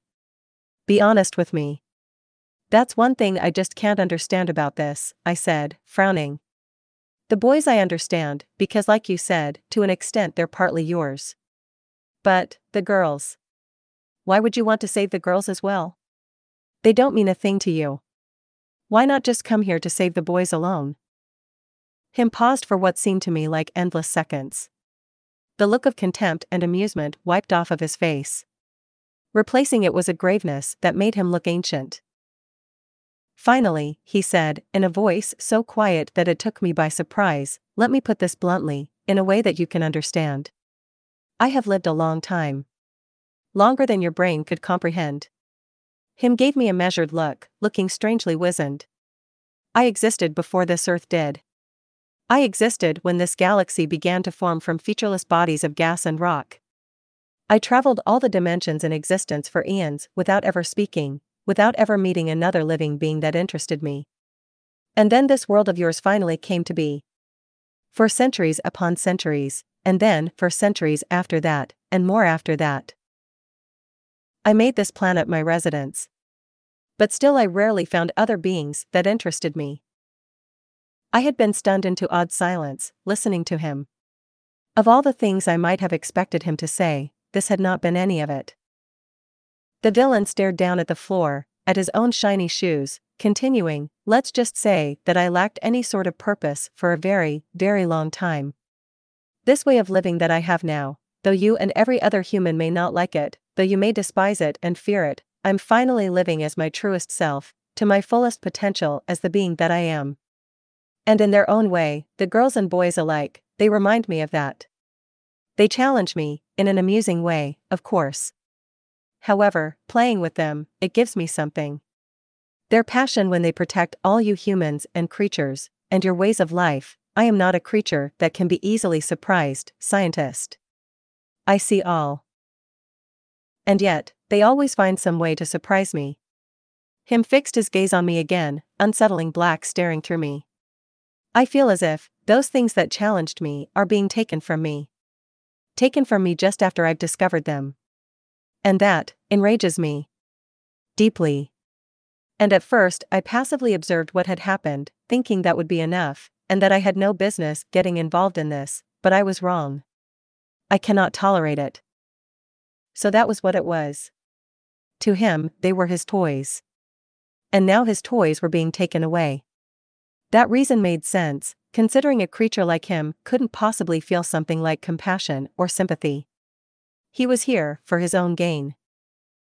feeling as if I had caught a glimpse of something impossible, a fantastical worldview that I maybe never would have gotten to hear so candidly in my lifetime, especially if I had become a doctor like my mother had wanted. I accepted the things he told me immediately. They felt strangely sacred. I got the distinct feeling that I was possibly the only living soul he had told this to. Respectfully, I changed the subject slightly, feeling that prodding about what I'd been told would be rude and unwelcome. What about Mojo? How does he feel about what is happening to the boys and girls? Him's reply was clipped and bitter. He's gone. This curt reply surprised me. What? Mojo knew about what was happening to the boys and girls. I told him. And through his new knowledge of their chemical X failing, he realized that it was affecting him, too. Him turned, handing me a slip of paper that had inexplicably materialized in his claw out of nowhere. Hesitantly, I took it.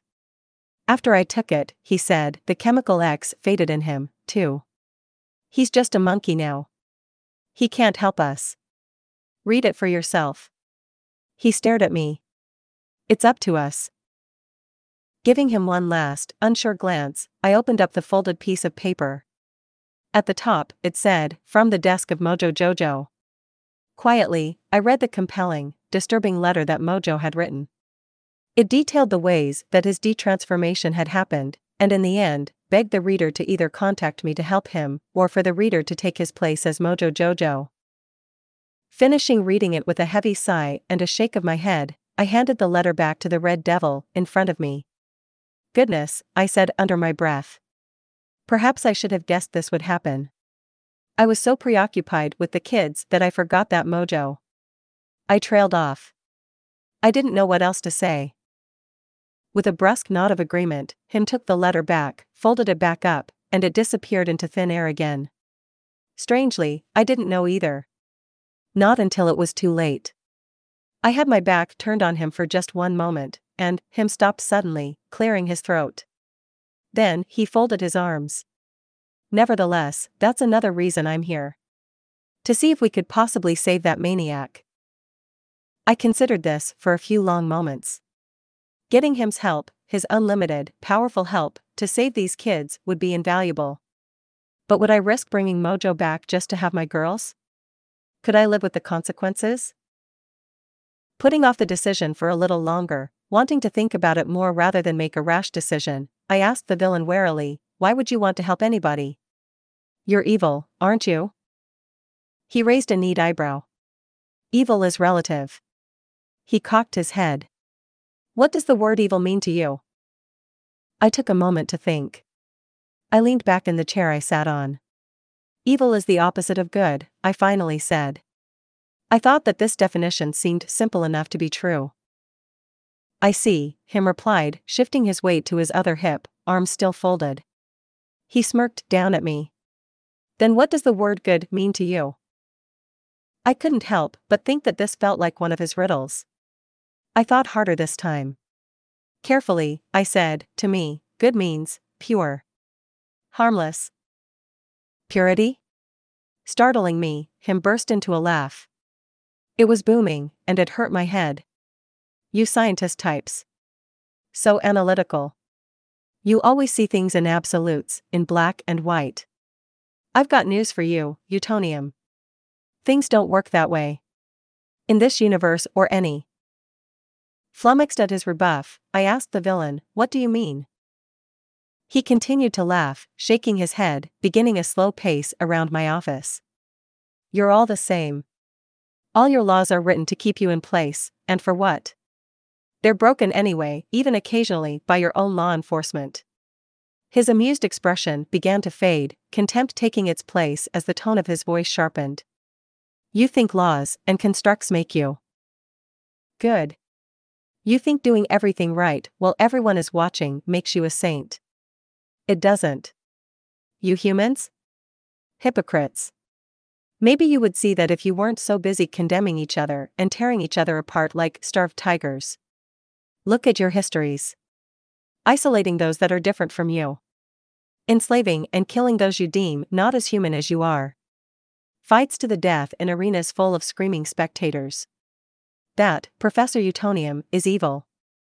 If you ask me, goodness doesn't exist. Not readily, at any rate. Not in this world. My throat had gone dry, watching him pace to and fro and listening to his vehement ranting. Fair enough, I said. He had a point. Several good points, actually. He went on, his gaze scrutinizing me. Maybe you considered Mojo evil, but at his very core, was he really? Think of where he came from. He was born a mere animal. An animal with no ability to form intelligent thought, no ability to have grand ideas, no personality.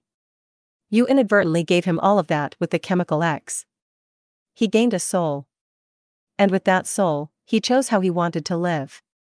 Just because he chose a life different from yours, it doesn't mean he was inherently evil. You throw that word around so easily, but what does it really mean to you? When does a person or being cross over from being misunderstood or eccentric or different to evil? Where does the line lie? I was nearly speechless. What was I to say to those provoking arguments? I nodded slowly, relenting. I can't argue with that. You make very good points. Pausing a moment, I continued. I admit that I don't have the knowledge to answer those questions. That being said, according to my personal beliefs and morals, Mojo was indeed evil. And so are you. He looked at me, not smirking this time, but at the same time having a smirking light in his eyes. Evil is a point of view, Utonium. Maybe to some, you're the evil one. You certainly went to Mojo. I nodded again, accepting the fair blow. Perhaps everyone was, indeed, evil to someone else to a certain degree. Even if they didn't realize it. I leaned forward in my chair again, then stood up. So, with this whole argument, I'm guessing you mean to tell me that though you aren't particularly good, you aren't so evil that you would refuse to help someone when you might get something out of it as well. Is that correct? The Dylan before me let a few seconds pass as he looked at me. Then a giant, toothy leer spread across his face. His teeth were such a bright white that they almost hurt to look at. Congratulations, Professor. You're living up to your name. For a moment, the absurdity of the situation hit me all at once as I pictured how we might look standing face to face like this on one end, an aging, disheveled, human scientist, and on the opposing side, an otherworldly, immortal, six foot tall humanoid demon dressed in heels and product complete opposites, and now an unlikely team in the pursuit of science. I took a deep breath, then sighed. All right, him. If we're going to do this, I have to ask you some questions first. I need some answers, and I know you have them. I paused impassively, folding my arms as him crooked an eyebrow. I added, Only then will I feel like I can trust you enough to work together. He smiled again. Wide, bearing blinding whites within black, glossy lips, almost lecherous in its enjoyment. I couldn't help but squirm in discomfort at the appearance of it. Him said, Then consider me an open book, scientist. Ask me your questions. I'm sure I can guess at what they might be. The meaning of life, maybe? Bigfoot? Or the secret to time travel? Crop circles, perhaps? He leaned forward, whispering indulgently as he added, Between you and me, around half of those crop circles are created by me. I consider them a hobby of mine. Certainly passes the time. Ignoring his smug comments, rolling my eyes, I went forward with my first question. So, him, tell me. In that letter, Mojo says that he and someone else were the ones that made all of those white chemical X monsters that the girls and boys were fighting late last year. Do you know who was working with him? Him's smugness abruptly faded at my question, and he blinked at me in surprise. Of course I know who it was. It was I, didn't you know? Him added straightforwardly, it was Mojo and I. Along with that dreadful Morbucks girl. Her millionaire father was the one that funded the whole project. Could have sworn you had figured that out already. Jolting, I stared at him in shock. So it was all three of them. No wonder the girls couldn't pin it all down on one single villain. No, we didn't know. None of us knew. I stopped, flummoxed, then said, Wait a minute. Morbucks? Princess Morbucks? But why would she work with either of you? A slow side grin. She had always hated those girls. She hated the boys, too. She wanted them all gone.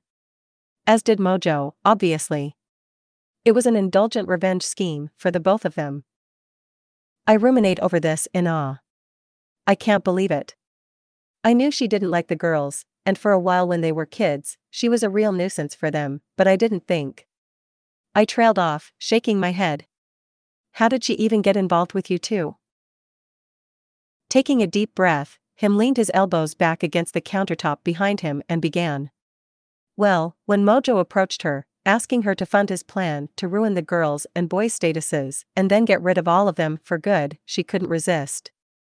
They had already worked together before, and she was the only one still willing to team up with him after his reputation in the villain community had become so dreadful.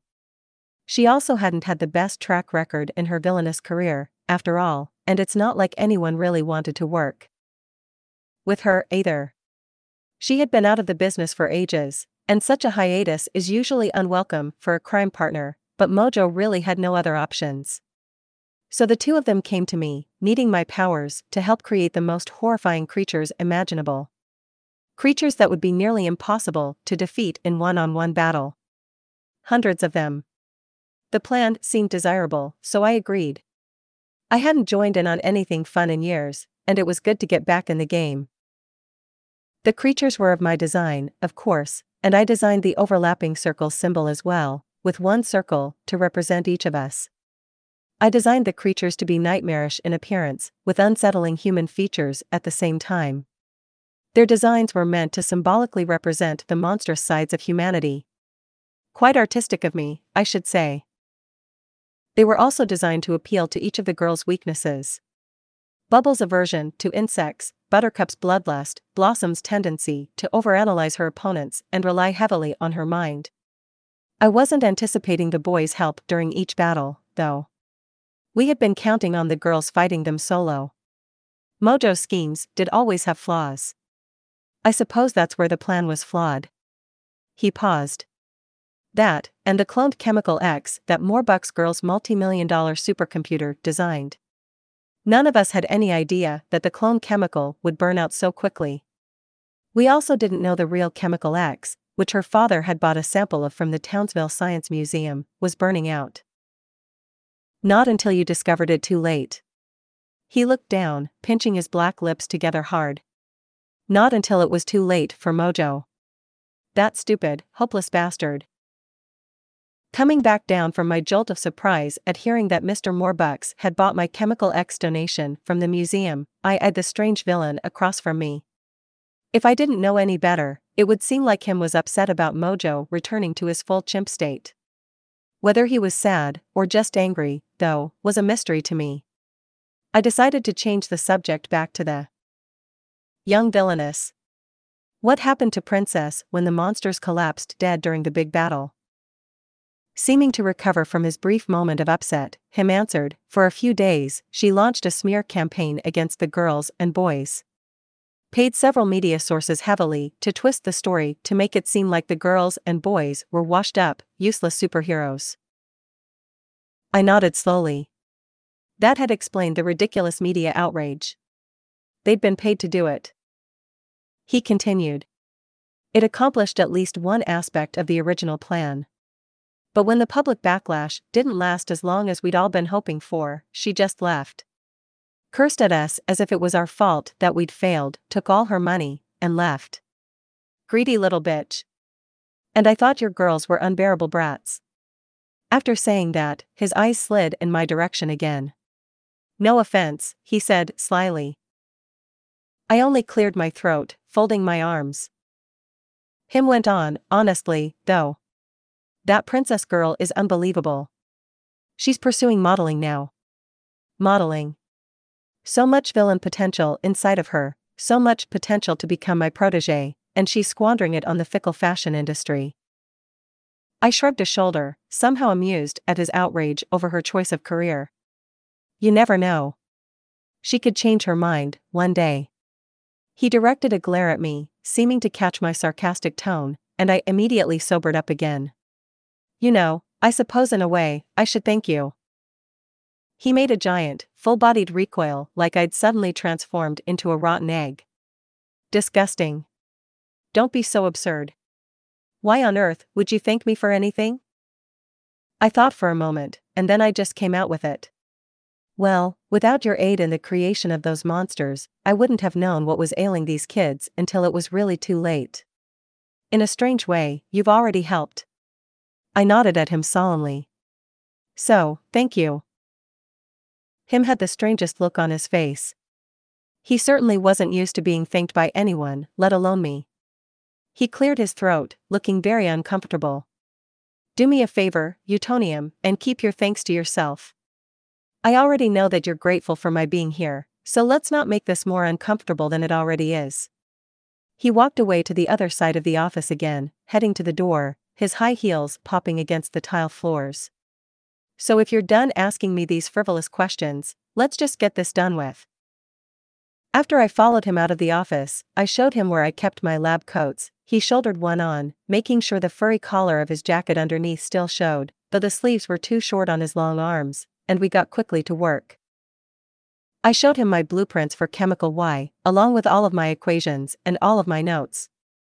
Immediately, him began showing me where parts of my plan were flawed, and which parts had potential. We discussed these back and forth for an hour, and then my stomach growled, loudly. I forgot you humans have to consume things to stay alive, him muttered to me ten minutes later. He was a few feet behind me, leaning against the kitchen counter and watching me haphazardly throwing a sandwich together. After another moment or two of silence, he grumbled, Would you hurry up and eat that, please? It's not as if you're on a cooking competition reality show. Does there really have to be so many ingredients? Five minutes later, him remained impatient as he watched me uneasily eat the sandwich under his gaze, bite by bite. I chewed as he sighed, shifted in his seat, and tapped his foot against the kitchen floor. When I was finished eating, we immediately got to work on the new blueprints for Chemical Y. Step by crucial step, we figured out how to build upon Chemical X's strengths and eliminate its faults. We decided to keep its radioactive qualities, but gave it more balance so that it wouldn't become unstable and burn out eventually. He figured out how to give it more longevity, explaining to me that we had to strengthen its structure. This way it won't collapse. Ever, him said to me when he was done explaining and writing the intricate equation down in his elegant handwriting. It was algebraic, but seemed to be some ancient form of algebra, I could have sworn that a portion of it was written in Greek. I stared down at it, amazed. How had I never seen that myself? This was perfect. It was going to be perfect. There was one thing, however, the radioactive quality of this chemical would be, though more balanced, stronger. More potent. How much more potent it would be, though, we wouldn't know until the experimental phase. The day after that, we began the development of Chemical Y. At first, him petulantly insisted that he just poof it into existence and get the boys and girls to ingest it right away. Aghast, I argued that it would take several stages of experiments to make sure that the chemical was just right, so that no mistakes were made. We couldn't risk botching or poisoning them. I also added that, when the time came, their bodies would have to be fully soaked in the chemical so that it would absorb into their cells via osmosis, since their unconscious selves were in no shape to ingest anything. Grudgingly, the villain agreed, and after I gathered the necessary elements and equipment we would need, we got started on the first precarious phase. Watching him use his powers in the lab as if it was nothing was terrifying to behold, fascinating, but terrifying. Mostly, I just looked away as he used them, or looked at him only in short intervals, or else I would get too uneasy and even a little dizzy. Every time he used them, it felt like the oxygen was physically being sucked out of the room. At my request, he only used them sparingly. After many, many hours of slaving away, a full day in fact, the first tentative development of Chemical Y was completed. Its appearance was much different from how Chemical X looked, Instead of being solid black, chemical Y was silver and shimmery. That aspect of it had been him's idea, of course. It was slightly more viscous, almost sticky, and it was opaque. And when it was freshly made, it glowed, its glow had a kind of LED quality to it. It was so bright that I had to wear sunglasses underneath my lab goggles. That day ended, and I went to sleep up in my bedroom. What about you? I had asked him before I began to climb the stairs. He had come upstairs to the living room to sit calmly on our white couch, legs crossed. It was perhaps the strangest thing I had ever beheld in my own home. He smirked at me. I don't do that thing that you call sleep. I don't need to. He lifted a claw, making a shooting gesture at me. Go on, go ahead. I'll be in and out, and find other things to do. I'll return by morning. The day after, just as he said, him returned. And after I ate some toast and had some coffee, we went straight to work. We started with the first phase of experimentation reactions to living necessities, starting with water. Very carefully, I added a small drop of water to an even smaller sample of chemical Y. Boom. Unharmed, but startled backward from the violent, explosive reaction, I fell off of the stool I was sitting on. He only stared down at me on the floor for a few moments. Then, lips pressed together as he nodded, he remarked, back to square one. After a bit of digging, we found the compound that had reacted so adversely with H2O. We replaced the problem element with one that was similar, but not as reactive. Thus began the second development of chemical Y. This one passed a few more tests. It passed the water test, the carbon test, and the acid test. However, when we moved on to the temperature tests in my simulation room, it froze solid with relative ease, at barely 2 degrees below freezing that would certainly not do. So, back to the drawing board we went. Chemical Y 3.0 went slightly better, and it handled the first temperature test well, not freezing and keeping its form even down to minus 400 degrees Fahrenheit. We thought we might really have a winner this time, until the next test, when it boiled and then spontaneously burst into flames at temperatures just slightly above 120 degrees Fahrenheit. After some adjustments, then came Chemical Y 4.0. It held its own in extremely freezing temperatures, perfectly performed within 3000 degree heat. Encouraged, we went on to the next phase of experiments. We treated a number of small potted plants with the chemical to see how they would react, or if the chemical would destroy them. We left them overnight. I slept as him helped himself to my movie collection, remarking that he didn't feel like leaving this time. He hadn't watched any human movies in a while and he needed something to do while I was lying around shutting my body off, in his own words. In the morning, we went back into the experiment lab. All of the plants had disintegrated into ash. Figuring out the solution to this one was more difficult. Why is it so important to you that the chemical can sustain and even nourish carbon based life? Him asked me suddenly as we were brainstorming in my office. Why does this matter so much? Can't we just leave that facet out? We're so close, scientists. Can't we just forget that part, choose 4.0, and end this drudgery? I shook my head at him, brow furrowed. No, absolutely not, I insisted. This feature is vital. It's what would make giving it to other living creatures possible, I said pointedly. Catching my meaning, him's frustrated expression turned to solemnness. After a few beats, I admitted, there's also another reason I want this feature. But it's a bit personal. He held up a claw. Got it. Don't tell me. Please. The room was silent for a few minutes as the both of us thought hard in silence. Then, almost hesitantly, him spoke up again. I may have an idea. But it's risky. Risky was good. Risky was better than nothing. I spun to face him, expectant. Let me hear it, I said. He explained to me that if we added a binding agent to the chemical, it might make the chemical able to bond to living things instead of ravaging and burning. Through it. I wasn't sure about it, but I was ready to try anything if it might work. We decided to try it with Chemical Y 5.0. After some trial and error, we found a compatible bonding agent, and went to work with the experiments. All the early phases went without a hitch, every single one. When we finally came upon the plant experiment, we poured a water and chemical Y mixture into the pots, hoping that the bonded chemical Y and water would work together to nourish the plants. We left them overnight, hoping for the best this time, but really expecting it not to work. Imagine our surprise the next morning at what we saw. I woke to a sharp claw jostling my shoulder and an echoing voice even louder than it usually was. Scientist. For crying out loud, get up. Am I going to have to throw searing coffee on you? I was startled awake. Ow, that hurts. Ow. What? I said crankily, still half asleep, leaning away from the villain's uncomfortable grasp and rubbing my shoulder with my hand. I was hoping he hadn't broken the skin. Well, pardon me, said him, agitated even though he was the one that had woken me up in the first place. I just thought I would rouse you for you to see the rainforest that has grown in your laboratory.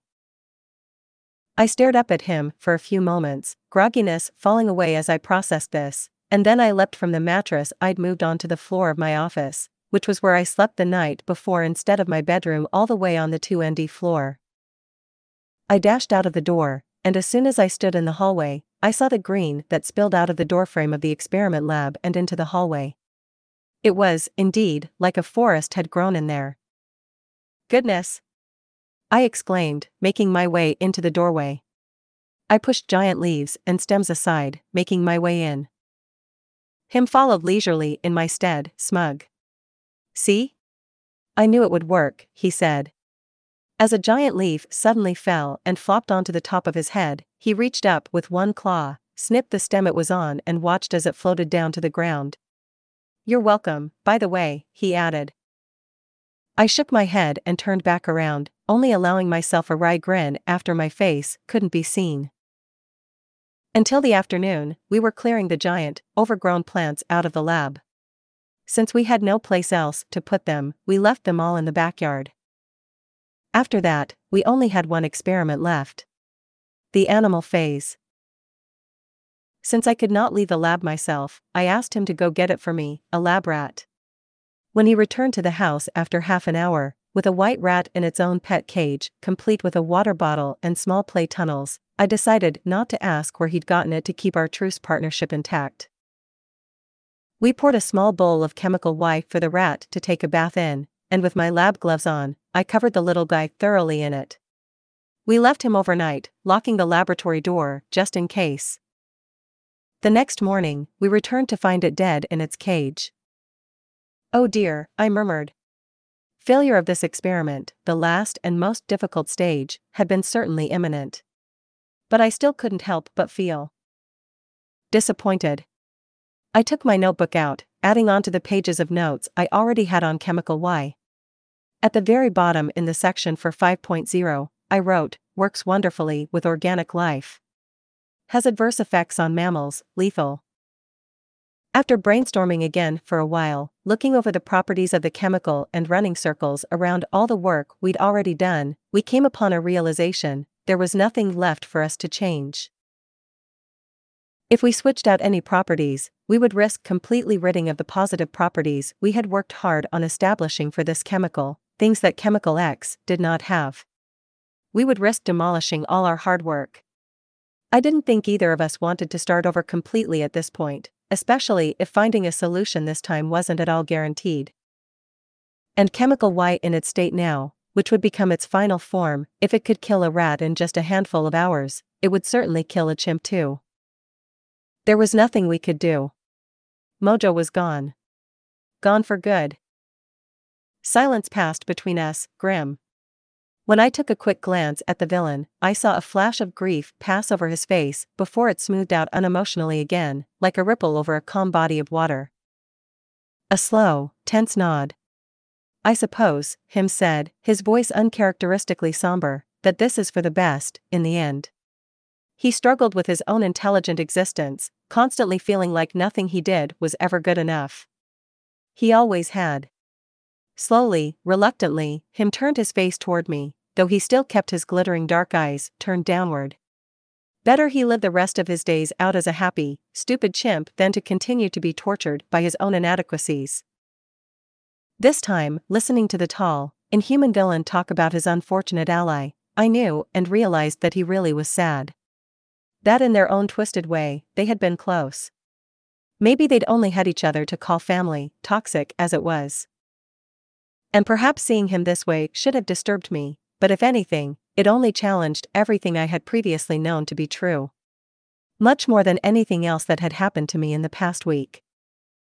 So for his sake, I said very quietly, I'm sorry for your loss. Him stayed quiet at first. Then, slowly, he shook his head bitterly. You humans, he said, voice dry, always futilely sorry for things you have no control over. That night, him placed the folded, borrowed lab coat on the countertop in the lab. I had told him that he really didn't have to fold it, but he'd done it anyway. He now donned his full black designer clothes exclusively again. Him said to me in a quiet voice, You'll have to disconnect them all from life support and submerge them fully into the chemical. Their hearts will likely stop. But once the chemical Y absorbs fully into their bodies, it should revive them, if all of our hard work holds true. I'll leave that last phase up to you. Earlier, he had briefly gone into the hospital ward to stare at all six of the kids with an expression I couldn't really read. I had wondered why, but of course knew better than to ask. He shifted, looking at me again. My role here is done, so I'm going to take my leave. So this was really it. He was leaving for good. I began hesitantly, I just wanted to think. Him cut me off, aghast. I told you not to. I held my hands up defensively and interrupted, okay, okay. Sorry. I won't say it, I said. Just know that, I feel a lot of gratitude towards you. That was the same thing. You only reworded it. I'm still deeply disturbed by your gratitude. He straightened up, clearing his throat. If I didn't know any better, I would think that he was flustered. And don't think that this makes us friends of any sort. We are one time allies, and that is all. From the moment I leave this laboratory, we will act as if none of this happened. Understood? I nodded once, trying very hard not to smile. Understood, I said. Though he didn't want to accept my gratitude, it would always be there. It would be inside of me for the rest of my life, and maybe even after that. I didn't dare say this to him, but that day that he had appeared in my office, he had saved my life. He'd saved all of our lives. I think he knew this, too. It was probably why he refused to acknowledge it out loud.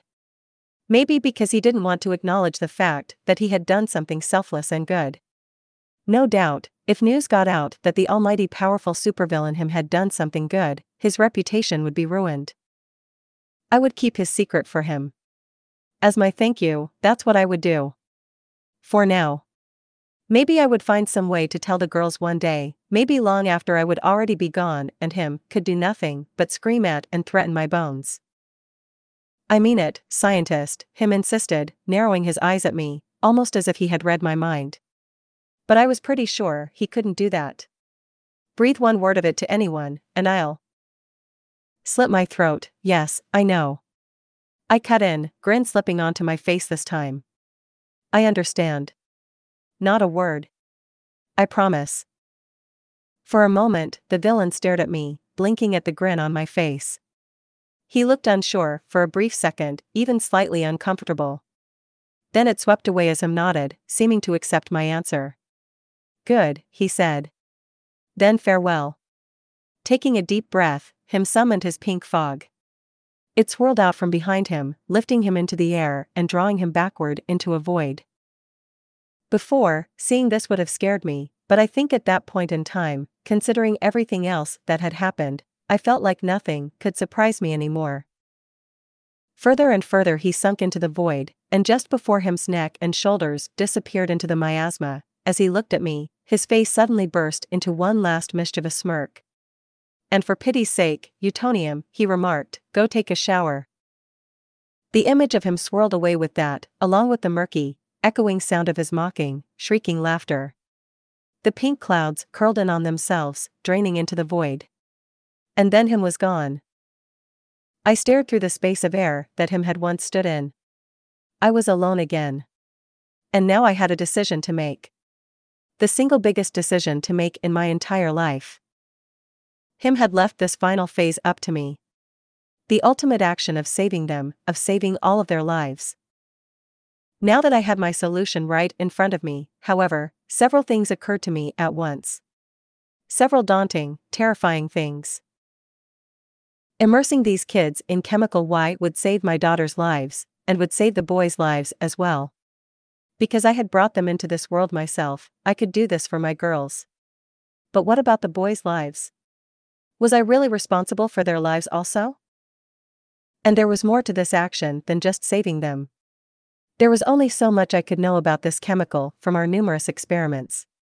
There was still much about it that I didn't know. Those things, those unknown things, was I really willing to take that gamble? This chemical could have any number of effects on these kids. Sure, it could breathe new life into them, I knew. I also knew it could turn them into something else entirely. It could transform them. It could turn them into monsters. Involuntarily, I thought of that Chemical X monster army from the previous year. And what of their minds, what of their very souls? What would happen to them? What if they lost first their minds, and then their personalities and souls were lost as well? What if their very essence disappeared the moment the Chemical X was wiped from their systems? What right did I have to do that to them? Saving them would be one thing. Changing them forever was another entirely. I wasn't a god. Was I playing one? Was my hubris yet again blinding me to my faults? Years ago, I had not known the risk of bringing three girls to life. I had not realized the gamble I had taken when, after accidentally creating three superpowered girls, what keeping them and watching them grow would mean.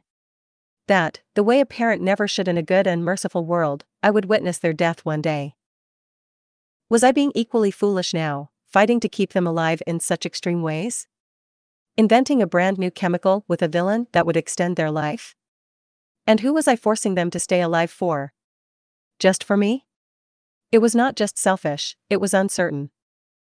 This was an unbelievably dangerous game I was playing. It could cost my life, I realized. It could cost the lives of civilians in Townsville and beyond if it went wrong. Perhaps even the world. I remembered the speculation about me that spread worldwide after the creation of my girls, that I was a mad scientist. It hadn't occurred to me until this very moment that I truly was mad, and perhaps had always been. I had to be crazy to take these sorts of risks. What I was doing could implode, ruin the world and life as it existed. It could be something that generations of people who lived in this world after me would curse me for, would condemn me for. Perhaps I would go down in history as the maniac that ended the world. Or maybe it would change everything. Maybe this world was much worse off without my girls living in it. My girls had already changed the world once. Maybe they wouldn't just save this world multiple times more, just as they always had before, maybe even without their powers, they would improve this world in countless astounding ways. My Blossom could lead others with the power of her intelligence alone. My Bubbles could feed the hungry, help the lost, with just the warmth of her heart. My Buttercup could protect the feeble with just the strength of her smallest finger. The boys needed to return, too, the boys needed the girls. The girls needed them, too. They all needed each other.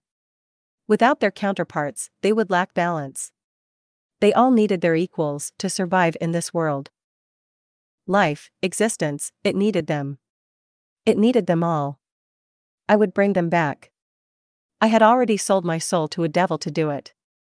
And it was my duty. No matter the cost. Even if, in the end, I was just a mad scientist. It was still risky, though, I knew. Bringing them back could be like hitting reset on their brains. I knew that they could suffer memory loss, maybe multiple other side effects. They could be completely different people when they awoke, that possibility was most terrifying to me. But that risk, I had to take it. Because if I didn't take that risk, the possibility of them never returning would turn from possibility into mere fact. And that, out of everything, was unfathomable to me. It was simply unacceptable. I could not, would not, live in a world where they didn't exist anymore. If they ceased to exist, so would I. There was still no sure answer of what the outcome of this decision might be. But my mind was made up. I was going through with this. And whatever happened next, I would withstand and confront the consequences, no matter what. In the experiment lab, I set up six metal tubs, side by side. I filled each tub up three fourths full with the metallic, viscous chemical Y. Then I left for the hospital ward, knowing that the hardest part had come. I would have to do it quickly. For the sake of ease, for less complications, and for the sake of my sanity. I started with Buttercup. Steeling my nerves, I took the respirator off her face and took her off life support. One minute later, her heart monitor flatlined as her heart stopped. I gathered her limp, frail body in my arms and walked her down the hallway to the experiment lab, stopping at the nearest tub. With my gloved hands, I stripped her hospital gown off, then picked her up again. I gently began to lower her into the chemical Y. I placed the mask of the respirator over her mouth and nose so that the chemical wouldn't enter her lungs. Before her head was submerged, I pressed a soft kiss onto the top of her shaved head. Come back to me soon, I whispered to her. I left back to the hospital ward, only returning with Bubbles' body in my arms after disconnecting her from life support, after hearing her heart stop. I put the mask on her face, kissed the top of her head, then submerged her into the next tub of chemical Y, trying not to notice how cold her body felt. As I left, and then came back, carrying Blossom's cold body, this time, I couldn't help the tears that rolled down my cheeks or the way my gloved hands trembled. As my knees buckled after I looked down at her, I tried hard to remember that it was just for now. That they would be right back. They will be back soon. I watched her body sink down into the metallic, shimmery chemical, and then quickly got to work with retrieving each of their heart monitors from the hospital ward. Attaching the connectors with resilient adhesives, I connected each of them to heart monitors. Then came the treacherous waiting.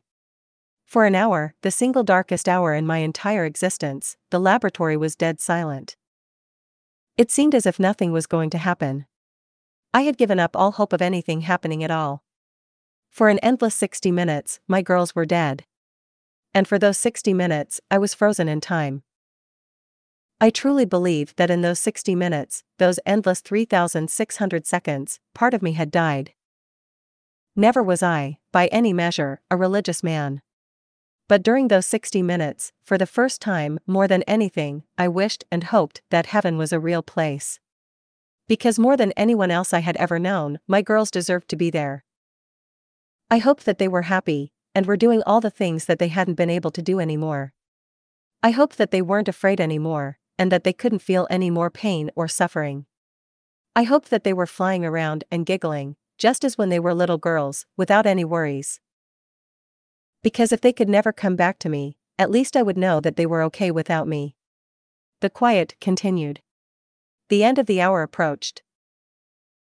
Just as I was beginning to plan out what I thought I never would have to do, how I could bear to plan a funeral, how I would call the mayor and tell him myself that the girls had passed on, that he could take care of telling the rest, including telling the press, the worst of the torture was over with. It happened all at once. Beep. Beep. Beep. The three heart monitors picked up slow, quiet heartbeats. They were so weak, so faint, but they were there. Their hearts had started again. I jumped from my chair, leaping to turn all three respirators on. The respirators expanded and contracted. They were breathing. They were alive. I took a long, deep breath. Released it. It was the first genuine breath I had taken that entire horrible hour. Now that they were breathing, I also could breathe again.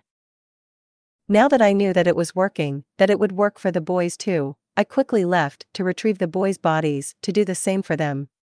Disconnected them from life support, heard their hearts stop, one by one. Attached their respirators and heart monitors and dunked them in. And then an hour after they'd been submerged in their chemical Y tubs, their hearts also restarted with a slow, timid pulse from each of them. It was small, and yet, ginormous. It was progress. The most important progress of all, the progress that meant my hard work with him hadn't gone to waste. Progress that meant life over death. They were back. that was all that mattered. The next three days were filled with more of the same. Slow heartbeats. Shallow breathing. My observing them in my chair across from their tubs. Because I'd thought of it, I set up my old camcorder on a tripod and aimed it at them. It would record the progress, if there was to be any, that is. I was running on such little sleep, so I couldn't rely on just my memory and observation for all of this. I had a feeling I would need more than just my notes to keep record of this. I kept a small supply of food in the basement with me, I never once left them during the day. I only left them at night to get a few hours of sleep on my mattress on the floor of my office. I usually only slept from 3 in the morning to 6, if that. And I slept. Lightly. I tossed and turned, mostly, and slept in what felt like 15 minute intervals. The fourth day was still the same. The slow heartbeats remained. The unconsciousness remained. All six of them remained in comatose states. I was beginning to wonder if anything at all would change, if the six of them would spend the rest of their days in comas. And I wondered what kind of life that would mean for me. Hardly any life at all. I imagined more days spent in the laboratory, just as I had done the past few days. Only, it would mean weeks like that. Then months. Years. I went to sleep that night with this thought in my mind. Just as I was between sleep and exhausted wakefulness on that fourth night, around 4 a.m., that's when I heard it. The distant sound of three heart monitors beeps increasing steadfastly. I forgot about sleeping. Immediately, I shot up from my makeshift mattress on the floor, sleeping area, and I ran out of the office. I sprinted down the hallway towards the experiment lab, skidded to a slippery stop on the tile floors, and bounded into the lab. As soon as they were in view, I stared down at the girls' tubs, they were still stable. None of them were conscious. But still, their heart monitors increased in speed, double, triple, four times the rate. I read the BPM for each of them, still momentarily shaken, wondering what could be causing this to go so wrong, then it dawned on me. 380 BPM. That had been their average heart rate. Their heart rate before all of this began to happen. Before they lost their superpowers, before their health began to fall apart. The heart rate of three superhumans. Which meant that three more superhuman heart rates would soon follow. A smile came to my face, slow and careful at first. Then it grew larger, and larger still, until tears pricked at my eyes and an involuntary laugh came from inside me, and pure bliss took over me in a way I thought would never happen for me again, lit up my very soul, from the inside out. My veins coursed with sweet relief and excitement, flushing my face, heart pounding. It made me feel more alive than I'd felt in ages. Just as the girls and the boys had, I was coming back to life. I'd done it. We'd done it. All by myself, though the Red Devil was long gone by now, and all of the kids were still unconscious, I shouted and jumped up and down and laughed in celebration. It was over. It was all over. I was filled with so much joy, in fact, that momentarily I was tempted to open a bottle of champagne, but immediately I decided not to. My girls were coming back to me. They were all coming back. They needed me again. I couldn't tend to them under the influence of alcohol. So I didn't. After I had come down from my natural celebratory high, I left to go fetch my mattress and blanket. I dragged them into the lab and set them on the floor in front of all six of the tubs. Finally, exhausted again, I lay on the mattress and got under the blanket, facing the tubs. I would need plenty of sleep for tomorrow, I thought. There were lots of calls I would have to make, maybe even have an interview or two to do, over the phone or otherwise. With only the straight truth this time, instead of half truths. The public deserved to know what happened to them, to know what they went through. And now they would. Perhaps I will sleep well tonight for the first time in what felt like decades.